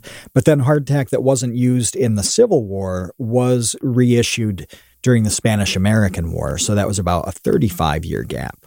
So it lasts. Mm. Wow, what the hell? It's good stuff. And it definitely would not have been a huge it wouldn't have been like a massive profit loss if they had just if they had just made new hardtack right I bet it probably cost them a lot more to store than it would have been to make it when they Yeah. made it. why why Yeah. did they do Like, that Storage space isn't cheap. jeez Hmm. and they could have had fresh hardtack everyone loves That's right, fresh yeah. hardtack i mean come on As Ben says in the episode chat, glad we're finally getting into tachonomics. This is a good discipline, and I'm glad that we've we've broken open a brand new acad- academic discipline on this episode. yeah Hell yeah. There was there was some. I did a video on Vsauce2 a thousand years ago about food that doesn't go bad. Um, I think it was called Apocalypse Foods. It was something like that. It was like Mm. twelve Apocalypse Foods, and there was something from like the like the Inuit Alaskan uh, population where they would they made something that was similar to hardtack. And it was like different fruits and grains they turned, put into a ball, and, and it also just would not go bad. Like a like was- a I was like a fruit jerky or something. yeah, something like that. And I was really hoping to uh, uh, find it. Maybe Tom in the chat can figure yeah, it's it out. already in there. Apocalypse would Fruit by the apocalyptic foot. Oh, the the video is in there, but not the the name of the uh, Oh, pemmican. pemmican. Yes, Uh, thank you. That's yeah. what it's called. Pemmican. Pemmican P is- e m m i c a n. Pemmican. That's what I was talking about. Pemmican. Did That's oh, it's still it's extremely meat popular. and berries. Ew, what It's the not fuck? grain. Yeah, Meat and berries? it, like yeah. For anybody listening, it's basically like throwing some berries in beef jerky. That's essentially what it is. Yeah. Oh. Add it to the list. Ted Pemmican. Does that count as a military food though? um, Ah, it's probably Hmm. not military food, but it is a food that uh will really will not go bad, as far as I understand. no, it's going to last as long as it's it's not subject to uh, humidity. It's it's going to last indefinitely. Yeah. So you just gotta you just gotta keep it in a dehumidifier, or or It's no, just gotta uh, be no, not a a dehumidifier, cool, like a place. like one of those cigar cases. You know what I'm talking about? if you don't have if you don't have a walk-in pemmican Humidor? unit Yeah. in your house, yeah, uh, a pemmican humidor, then are you even living? nah, that's an honest question.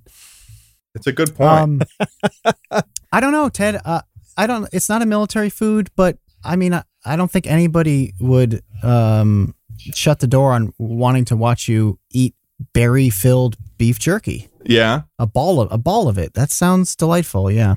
I'm realizing just now that there is someone like my, must be my neighbors. They are blasting bass-filled music, and I just want you to know that when you're editing this podcast, you're probably gonna maybe have to turn down the parts where you could hear bass-filled music or something. I can hear it through my uh, my Do you know what walls. song it is? What kind of music is I don't know. I'm just hearing- I'm just what- what hearing, of like- mm, mm, mm. That's really all I'm hearing. That's all I'm getting. Kind of sounds like the back line, the bass line to to Warrant's Cherry Pie. Do you like that song? I don't know that song off the top of my head. Uh, Oh, is Ben is. Ben W the Oh. editor? Yes. Yeah. Oh. Yes. Yeah. He seems upset about my uh me breaking the news to him about the background music. Oh no.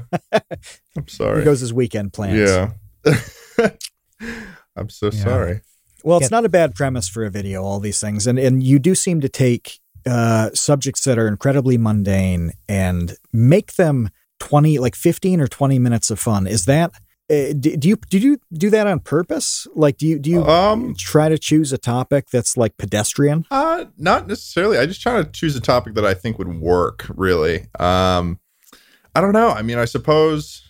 Although I wouldn't, I wouldn't say that stuff like inventing heliotrix is necessarily to- too mundane. Um, but what, what what are you thinking of specifically? Well, like, okay, so you say that that you want to identify something that works. How did you decide this video about making nut butter is going to work? Like, what elements? Because I made another video called uh, "Making the Ultimate Nut Butter," and that worked. And I'm not sure if necessarily it worked because I, my brand is milk. Because I actually don't know how successful my brand of milk actually even works. Because some of my milkman videos are actually the more of the lesser viewed videos on my channel. Like my more more recent milkman video has like you know maybe a little over half a million views, but compared to the videos around it, it's not actually that much. Sure. Um, but you know, I think I think it as as an idea of like making the ultimate something. I feel like that is interesting. People like that, and I was like, I could make something out of this. Is really all it was. I was like, I, I could make an ultimate nut butter. I combine all the, I, and I also was curious about what it would be like to make all of these nut butters. do you have to have that that question in the back of your mind that's like an, an actual curiosity on some level of how whatever the thing yeah, is a little bit. turn out? One one of the things I've done with most of my cooking videos really is like I used to do cooking videos where I would do it was just cooking, whereas now I've been more interested in adding a modifier to the cooking video to make it more interest more interesting. Um, so for instance, like baking a cake with only gardening tools is like, oh, I'm baking a cake. I could just make a video where I'm baking a cake, but instead this time I'm only using gardening tools in order to make it. So I like cooked it inside of a pot. Um, and I went to Lowe's and I bought a bunch of trowels and stuff to to mix with it. Um, and then I left those trowels at the place that I stayed in Ithaca in the backyard because I didn't need trowels. Um, but maybe someone who ended up living there might. Um, They're like, wow, free trowels. yeah, free brand new trowels. Ooh, what's this baking powder doing on here? A gardener must have rented this place before me. yeah. Um, but other stuff, I mean, you know, I do, I make, so a lot of times I'll have like a story to tell. Like, for instance, with the, my most popular video, which is actually, it's almost at 3 million views now, but it's the accidental 400 milligram edible, which I'm so surprised that that Mm, video did right. well because I, and I'm very proud of the titling of it because I managed to get around mentioning weed at all in the title. Um, which I think is why YouTube hasn't dinged me for it. Um, but I like telling the story videos when I have little pieces of evidence of video to go with it. So I did another video. Um, must have been must have been oh man, it must have been oh wow, almost two years ago on February second, twenty nineteen. I made a I went to this creepy religious thrift shop in South Dakota with my friend Tucker. And I actually went back there with my dad in sept- in in August and I was going to do a, a story video where I talk about that experience because I have footage of the me talking to this. It's basically this.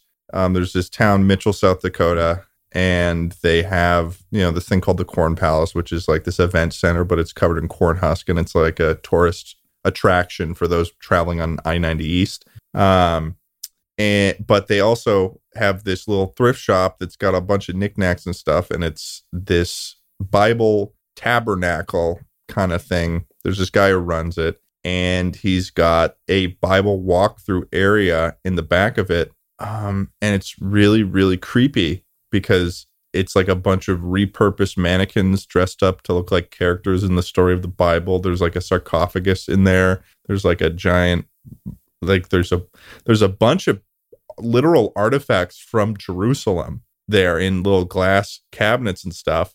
Um, but the guy himself is he's sort of a character. Um, he is a believer in the Bible, I think, but he I think he from our conversations with him, I believe he only believes in the Old Testament.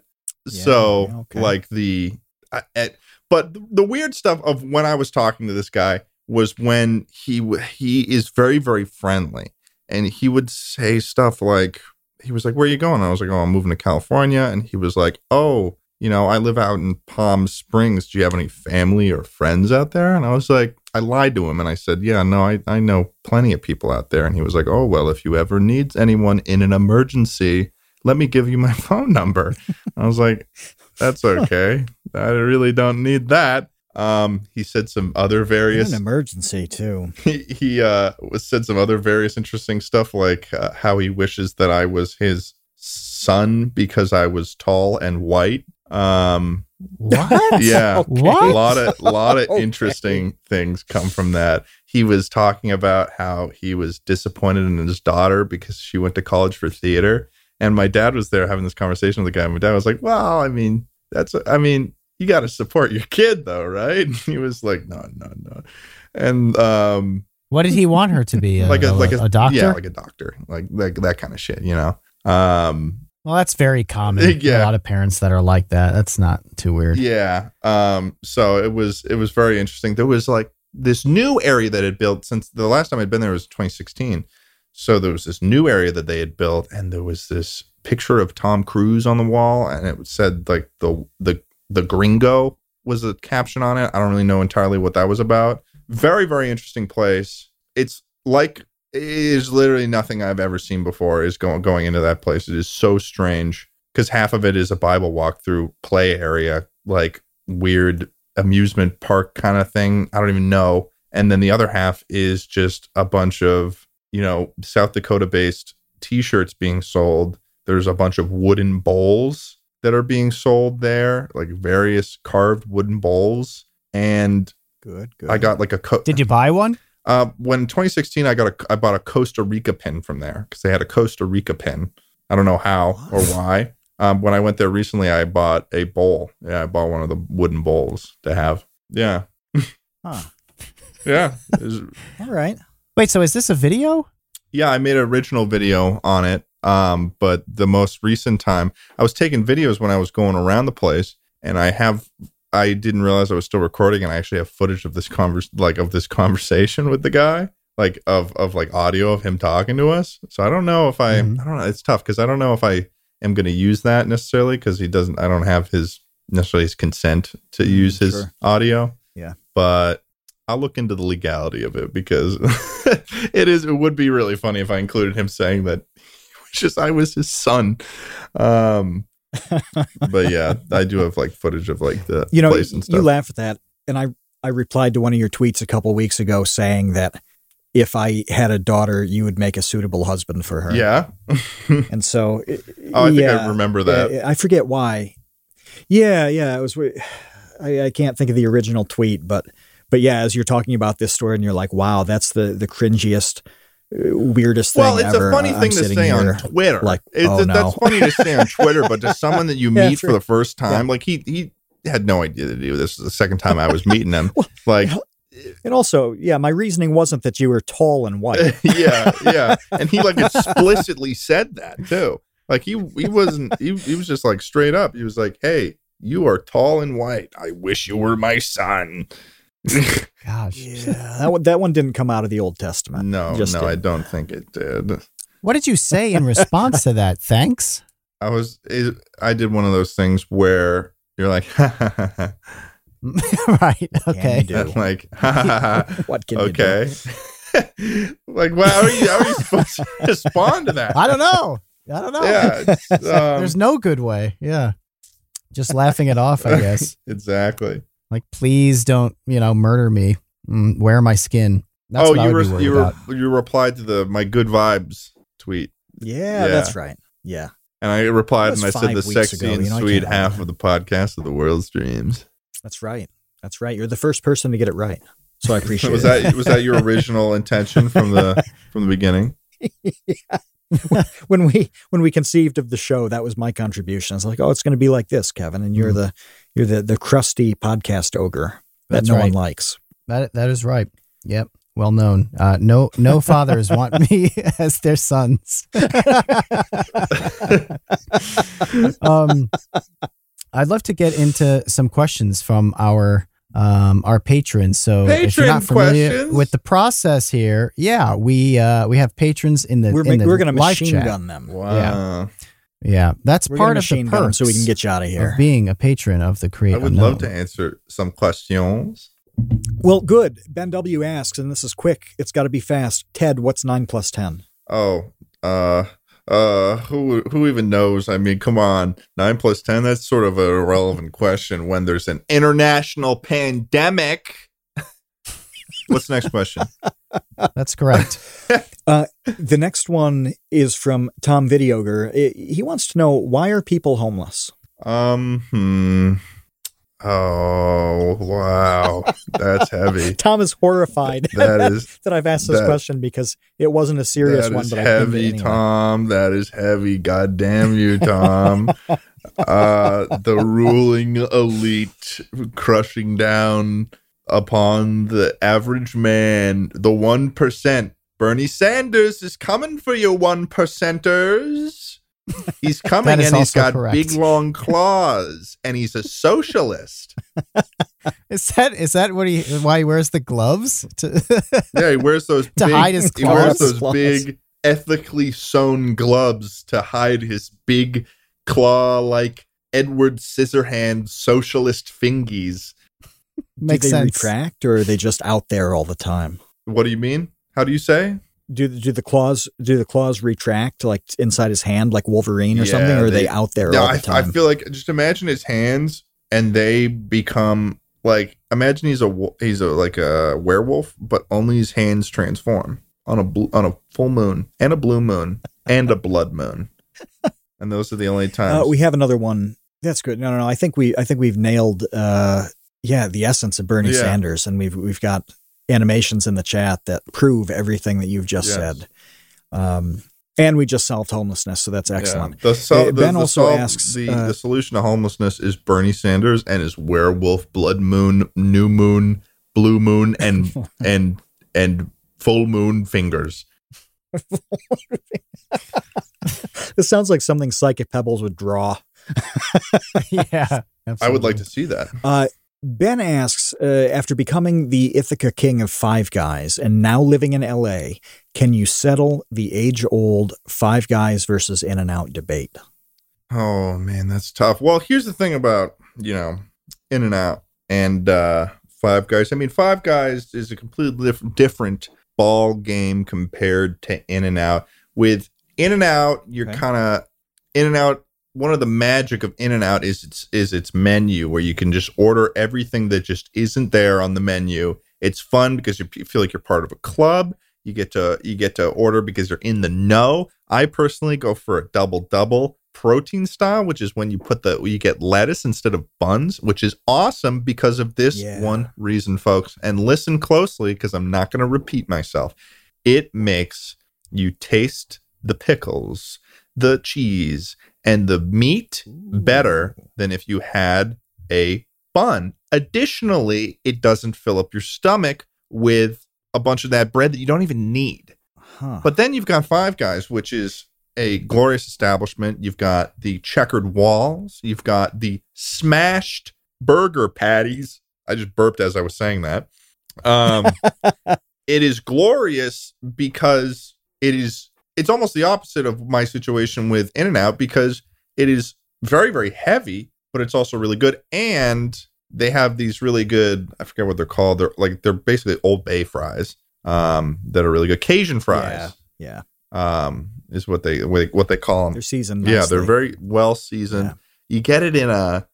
what's What's fun about Five Guys is they don't even give a shit about their branding. They just hand it to you in a greasy bag, and you just take that. It's like you came out of the dispensary, except it's a except it's a bag full of meat and cheese. Um, but I actually did a couple videos very very early on in my YouTube career with Five Guys, um, where my friend Moses, his real name's Michael, but he goes by we call him Moses.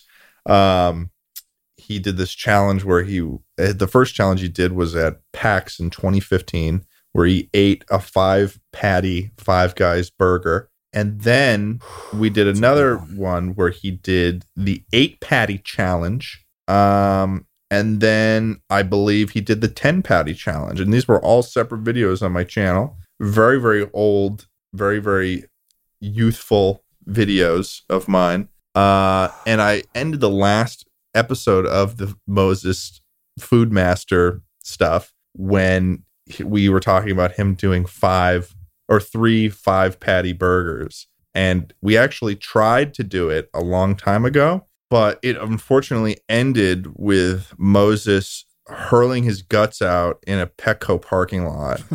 Um, and we have that footage somewhere of Moses doing the hurling in the Petco parking lot. And I actually think that for this video that I was going to make about why I don't post videos often, I was going to address the 15 patty burger video, and I was just going to throw in a video of Moses hurling his guts up in a Petco parking lot. Meat, just meat. It was meat. He was telling about how when he was eating this burger, he like could not eat blast. anymore. It was like imagine like your entire stomach all the way up your esophagus is just filled to the brim with burger meat. And imagine that all coming out burger meat and bile, as I like to call it. oh, Yeah, no, it was awesome. Fantastic. Imagine telling somebody on like i- i- at Ellis Island, like 140 years ago, that like, this is our culture. welcome to America. Um, a couple of generations from now, we will be f- so filled with burger meat that we'll have to vomit In um, a Petco everywhere. lot. God, that is the dream. That is the American Yeah. dream. Yes. Thank you for building God, America. it excites. It makes me tingle just hearing it. And by the way, on on your burp, that is the second best uh, burp on the Create Unknown. True fans will know the number one burp. What's the number one burp? Um, Uh, Christian Weston Chandler, who who is now Sonichu, had an impromptu burp in our interview, which was outstanding. I could burp on command. Um, yeah, I was never able to do that. I, I think uh, Sonichu. dr- What, what was Son- Sonichu drinking? It was uh, like a Mountain Dew, like the gamer Mountain Dew thing. What do they call? it? Hey, that was that was pretty good. There's my on command burp. That was excellent. That one vies for number one. Oh yeah. That was good. Oh, God, yeah, it was. It's strong. It's. Strong I hope to someday It's the get the equivalent of a amount of burp, burp. power, and length that happened in the critically acclaimed um, movie starring Will Ferrell, Elf, directed by uh, Jon Favreau. Well, that brings up the next question uh, from Lizard Man. Lizard. What is your favorite movie? And this is really interesting because you've you've thought about it a lot. You're into it. I have it. thought about You've it a studied lot. it academically. I've said this before, I think publicly, but at one point when I was interviewing for uh, Blumhouse, they've made they made I was it was some sort of inter, it was an internship before I ended up getting the internship at that um, at that camera rental house. Uh, I was interviewing for Blumhouse. I think it was like it was some sort. It, I wasn't going to be doing what I wanted to do, so I'm glad I didn't even get it. But um, they make horror movies, and they made Get Out. They made a variety of stuff, and they asked me what my favorite movie was, and I could not. Th- I can never think of what my favorite movie is, even though I I love film. I'm a cinephile. I still don't really know what my favorite movie is. I, I think, and I think in general, it is a little bit of an unfair question, especially if you're really into movies, because how the hell are you gonna like anything that you say is going to be judged in some capacity by someone. Um, and I and I'd rather you know I'd rather just say, man, I love all movies, but then it also sounds like a cop out. So it's like whatever. But in that moment, in that soften it a moment, on bit. this Is call there, um, with this person who worked for a horror milli- horror movie production company, I said Elf on that and I did not get the internship, and they were they were they were audibly confused when I said it too. So it was it was a it was definitely a mistake, um, but it is a I think it's a it's a classic. You know, it's a classic movie. Um, but I definitely shouldn't have said that.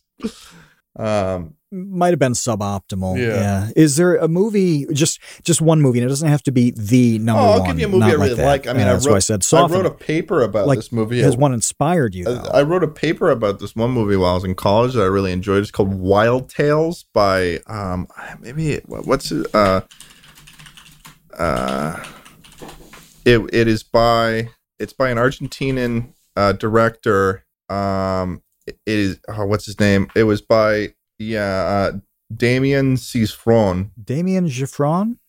yeah, and basically it's a it is a movie that is a it's a collection of short stories that are about just people in real shitty situations um or ridiculous situations and they're sort of meant to highlight human nature and sort of Hmm. our animalistic tendencies. Um and it's it's and Sounds it's it's it's it's sad it's funny it's it's yeah it's a great it is a i think it's a very very good um film. It was also nominated for the academy award for best foreign film at the 87th academy awards. Huh.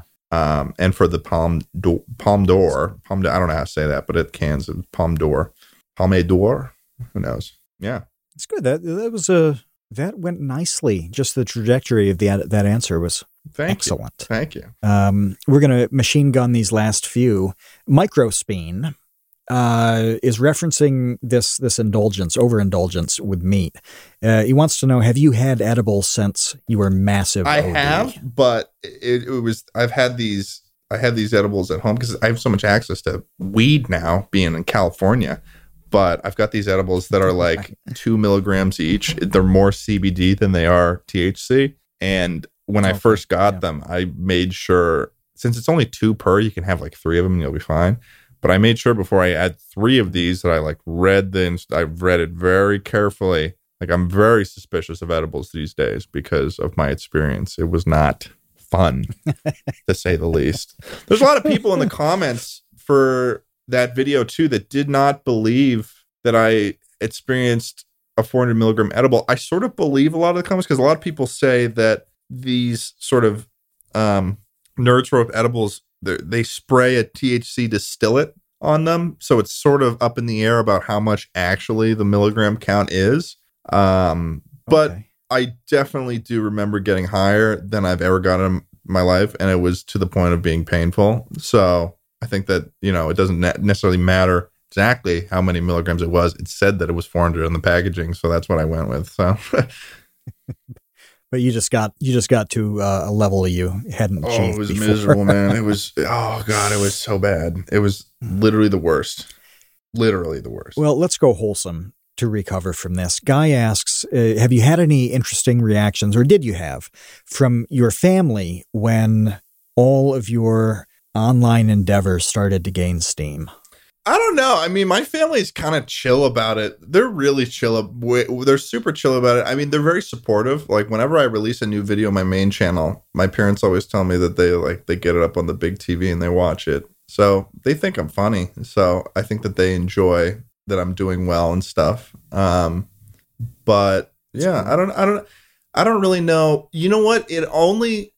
I think it's also been weird because there hasn't really been any sort of gatherings of any sort with family and stuff. So I haven't really experienced it very recently. Okay. And I, you know, I I think at the beginning of last year, at the beginning of 2020, I was at like 200 something k. So I'm much bigger than I was back then. But I haven't. Re- so I haven't really, you know, I haven't really talked to many people about it. But when I was at a wedding, my my dad liked to do this thing where whenever him and I were in the same conversation, he would go and turn to this person. He'd say, "Yeah, ask ask him what he does for a living." And then I'd be like, "All right, great." And I have to explain the entire intricacies of how I make money, why I make money, and why people care, um, which is always fun. That's one thing that I've noticed with my group of friends that I know who do YouTube stuff is family parties are always kind of weird because it's always about it always ends up being explaining it all and like gi- giving like a rundown of how everything works, which I actually don't really mind doing, but it is funny how it is a consistency with everyone I know. Um, yeah. Well, we'll keep going on wholesome then. Uh, Tom, who lives in the Upside Down, asks, "How was your trip to Australia? How was my trip to Australia? Did you have I, one of those? No, I didn't. I did not go to Australia. Well, how was it? How was it? I mean, if you didn't go, yeah, he says make Oh. one up. Oh man. Oh, you know, Australia full of stuff. Had to fight a kangaroo, stole my hat. My favorite hat, my favorite Boston Red Sox hat. I said, Hey kangaroo, give me my Red Sox hat back. The kangaroo actually spoke English and he said, Oi mate, fuck right off.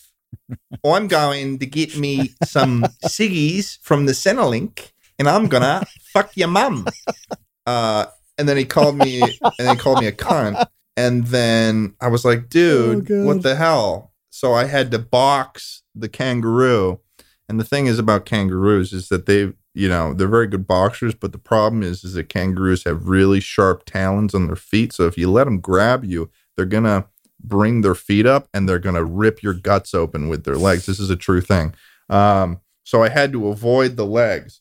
So I I kind of gave him a couple a couple of these, you know, a couple right uh, right boys right in the noggin, and then um and I pulled out a gun and I shot it. So I won against the kangaroo, and I was pretty much ready to leave Australia at that point until I got kidnapped by an international drug ring. But that's another story for another time. Oh.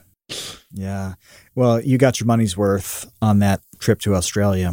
Yeah, it's like imagine if you ever seen that Um, guy boxing the the guy saving his dog from the kangaroo. That's exactly what I did, except it was in a real Yeah. boxing ring. That was Yeah. wild. uh, well, going from um, uh, Australia to Ithaca, we have we have a child, a literal A child literal in the chat, child. Okay. literal child uh, who has thrown in an application to attend Ithaca, Ithaca College. College. So- bombers represent. What was the single worst thing about your time there? That's the question from this Sodexo. applicant. Sodexo is a What's is that? a food. they- They're basically a catering company, and they, for the longest time at Ithaca, they were catering at the dining halls. Um, but then there was this sort of insurrection against Sodexo. Sodexo, by the way, is also they they also do catering for like I don't know, like private prisons and stuff like that. But the food isn't the food Oh, is just institutional. yeah, the stuff. food itself. Not to say that like people who live in prison deserve bad food, but the food from Sodexo is bad. Um, so, but there there was this period of time where people were just getting so pissed at Sodexo. They were given like uncooked chicken. Some of the shit they were giving us was really bad. This was past when I. This was when I was, you know, I didn't even really have a full meal plan anymore, and I was cooking for myself. But and there was also during a period of time when I wasn't making that much money. So that was a period of time where I very much so was cooking for myself a lot. Um, so it's funny that I forgot how to do that and I lost that ability. um, but uh, they eventually got kicked off, and then now Ithaca runs their own dining situation, which is cool too because they they have a they have a bunch of local businesses, local um, like Collegetown Bagels. It's like a coffee place, and they've got a, you know they've it's definitely improved. It's definitely in, improved over there. So I don't know but if, if there's any other worst thing about Ithaca, I would have to say it's the weather. There is a the thing is about Ithaca is it's not necessarily super snowy. It does get snowy there, but you know I feel like Massachusetts kind of takes it versus Ithaca in terms of the volume of snow. But the thing that makes Ithaca worse than Mhm. Massachusetts is the wind chill. The wind chill high up on South Hill. Holy fuck, dude. It is gets cold. Imagine like walking in a direction to try to get to your class and you're just getting this miserable wind that is just piercing your face, making you cry, tears that those tears and those tears will freeze.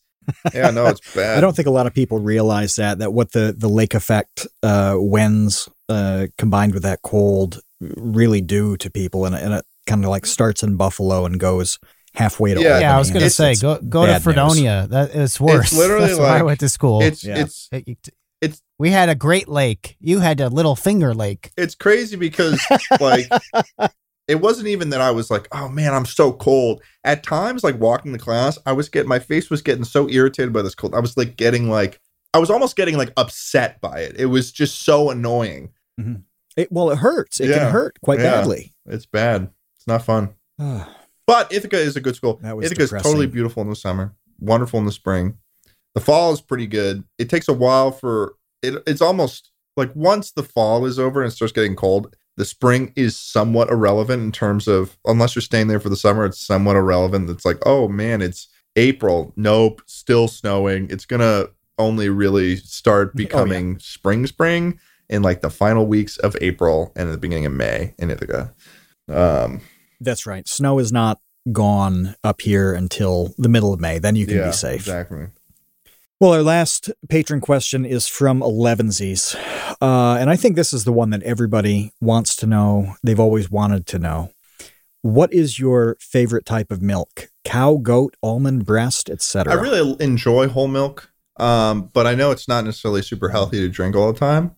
So my A lot of my calories. preference for milk most of the time is oat milk, specifically the brand Planet Oat. Ooh. And I've said this before in my videos too. A long time ago, I said uh, I said that you know whole milk is my number one milk, but oat milk is my number two milk. Hmm.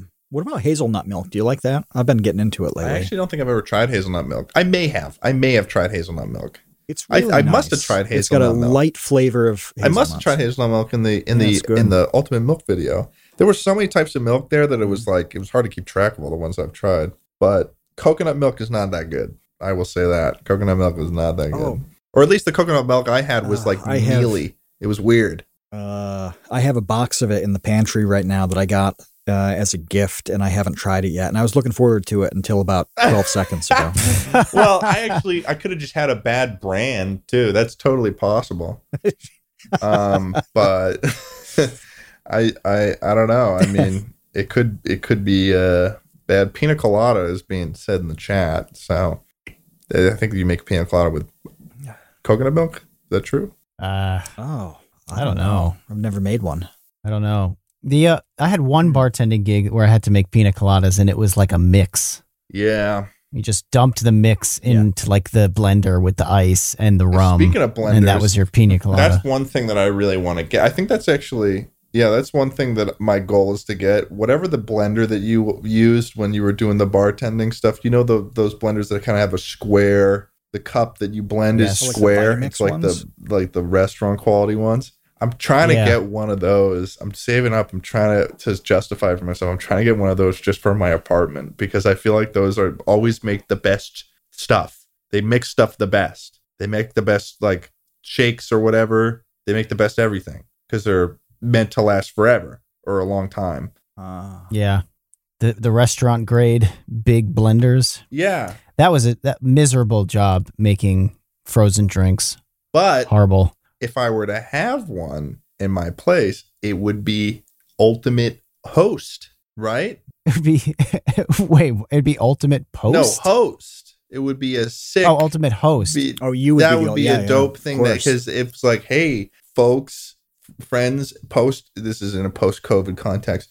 Hey, folks. Oh, you want a um, you want to, Strawberry yeah, daiquiri. you want a strawberry deck. You want a pina colada, and then I just whip it up in my restaurant grade thing. Did you know that there is a there is a toaster that has a touchscreen? no. I can't. Ju- I would never just. Uh, well, I thought Wild. about it, but I would. Ne- I don't think I would ever get it. But it looks really cool because this is just one. That this would. This is something I imagine is in every one percenter's home. You know, all these people Bernie Sanders is trying to kill. Um, it like keeps. Tr- it gives you a countdown on a visual screen, and you get to toast your bread the exact right toastiness. It's awesome. I don't. These are all such boring topics that I'm talking about, but for some reason I'm excited about them.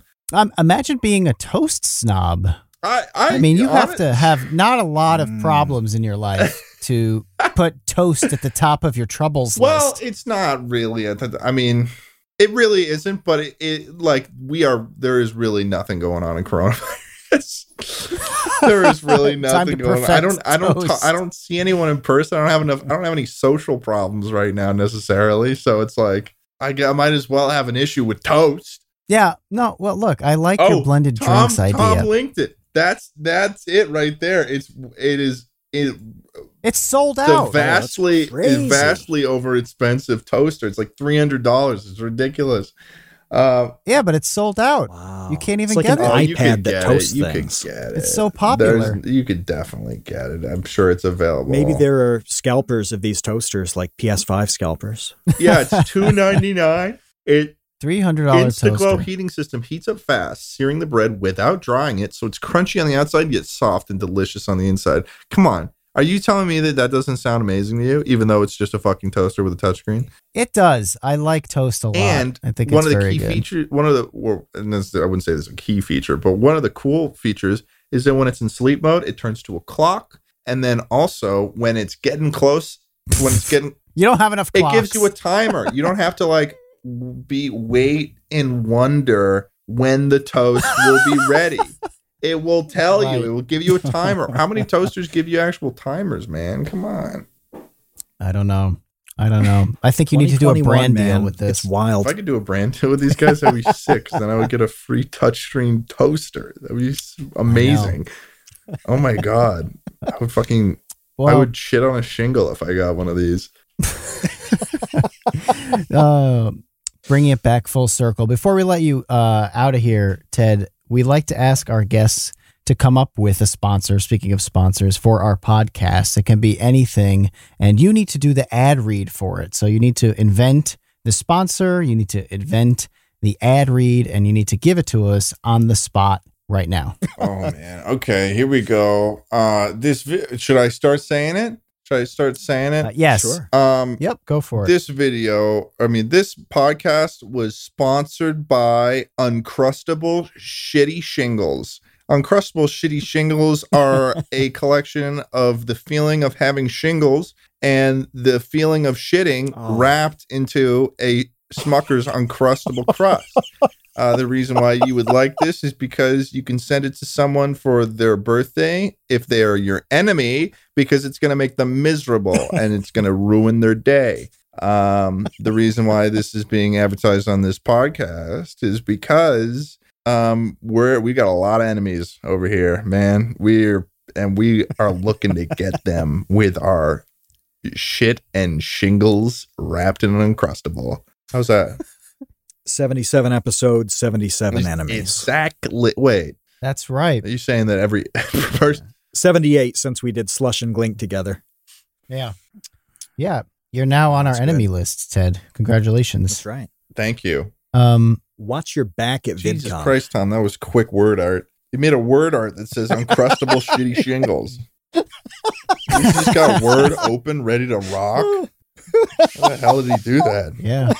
Part of me was hoping we'd be sponsored by that peanut butter and jelly sphere that you came up That was with a earlier. legitimate- Well, imagine, idea. imagine, Like, ima- eh, imagine yeah. that, but then with shittiness and and shingles in it, and you throw like a bomb at people, and it like and, and they their body is covered in the feeling of having shingles and shitting at the same time. It would be miserable. It's like a grenade. Yeah, I would think more like a, like a sticky bomb. Like you throw it at them, and they're like, "Oh Okay. no, oh no, oh I've got shingles."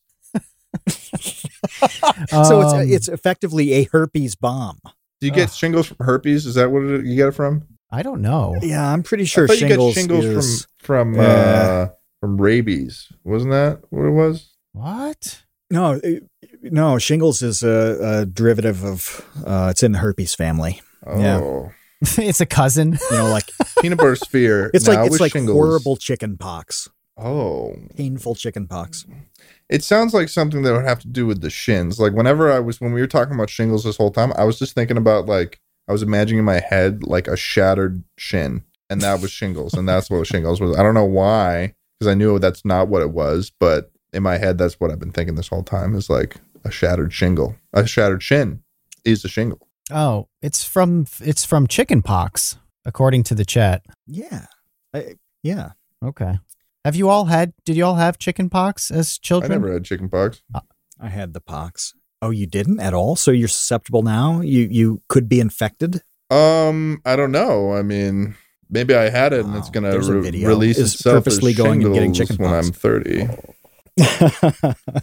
Maybe I did have it. I don't know. I, I I feel like I must have been too young to even remember it being a big deal. yeah, I was like four or five, something. I don't like get that. sick that often. I had coronavirus. Yeah, how was that? Oh, confirmed. Like, yeah, no, I definitely had it. I mean, I also got tested for it, and I was like, "Yeah, you got corona, man."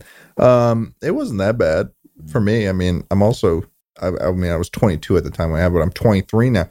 So I mean, I'm pretty young, so it it didn't really affect me that much. I lost my smell for a good amount of time. I can smell stuff now though, which is nice. that's no, yeah, I lost it for like I lost my sense of smell for like a month and a half to two months. Wow, so my chest is 23 is a turning point. Don't say that. that's a while. Don't say this. Next time he's done for, wow, you're gonna feel real demise. bad if I get coronavirus again and I die. Okay, you're gonna feel real bad guy.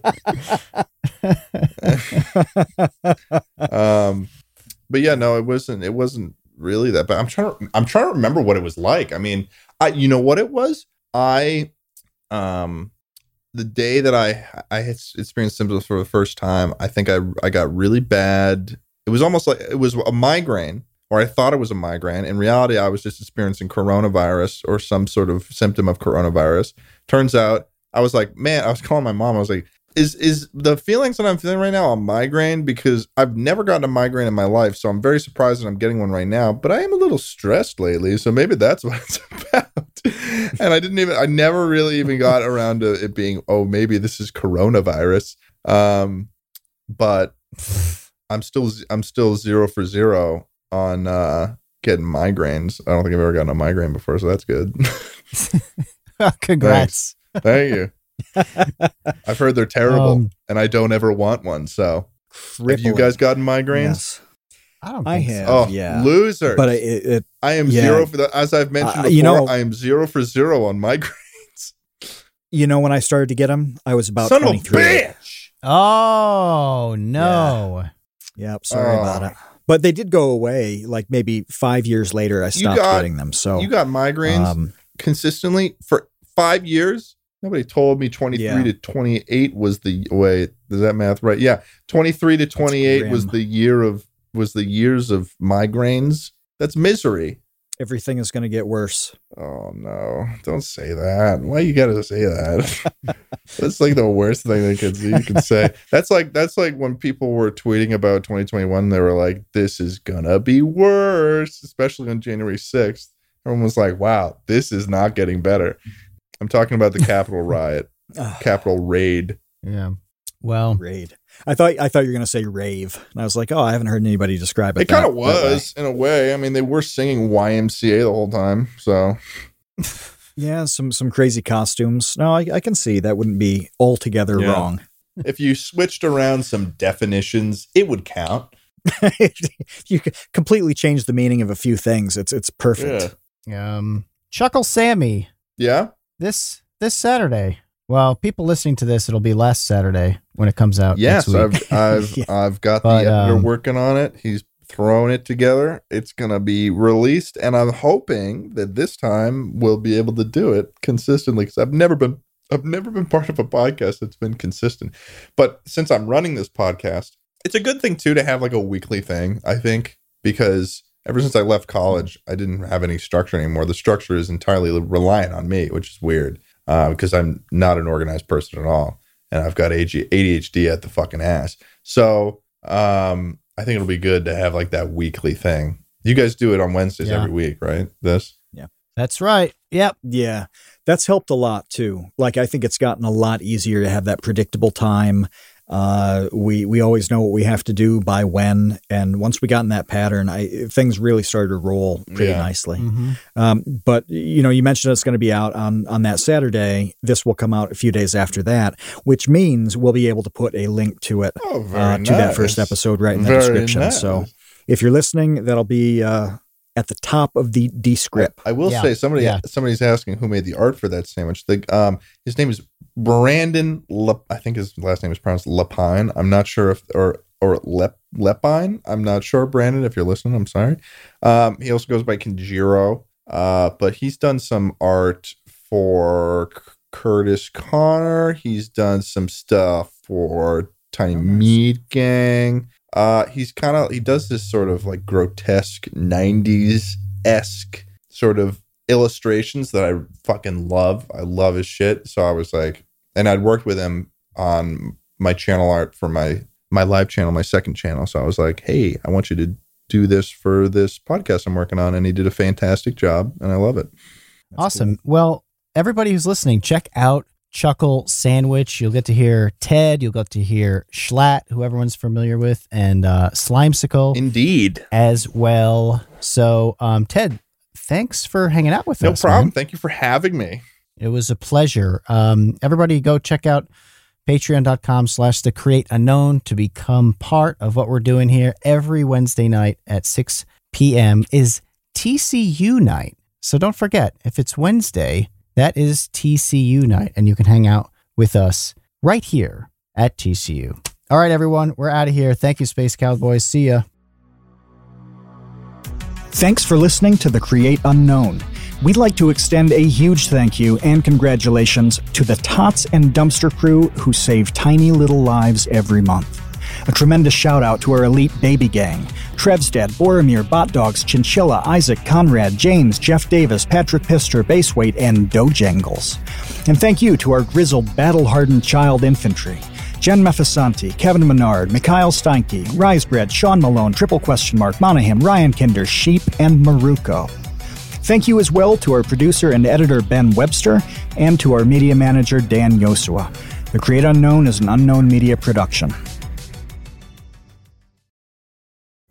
Pulling up to Mickey D's just for drinks? Oh, yeah, that's me. Nothing extra, just perfection and a straw. Coming in hot for the coldest cups on the block. Because there are drinks, then there are drinks from McDonald's. Mix things up with any size lemonade or sweet tea for $1.49. Perfect with our classic fries. Price and participation may vary, cannot be combined with any other offer. Ba da ba ba ba.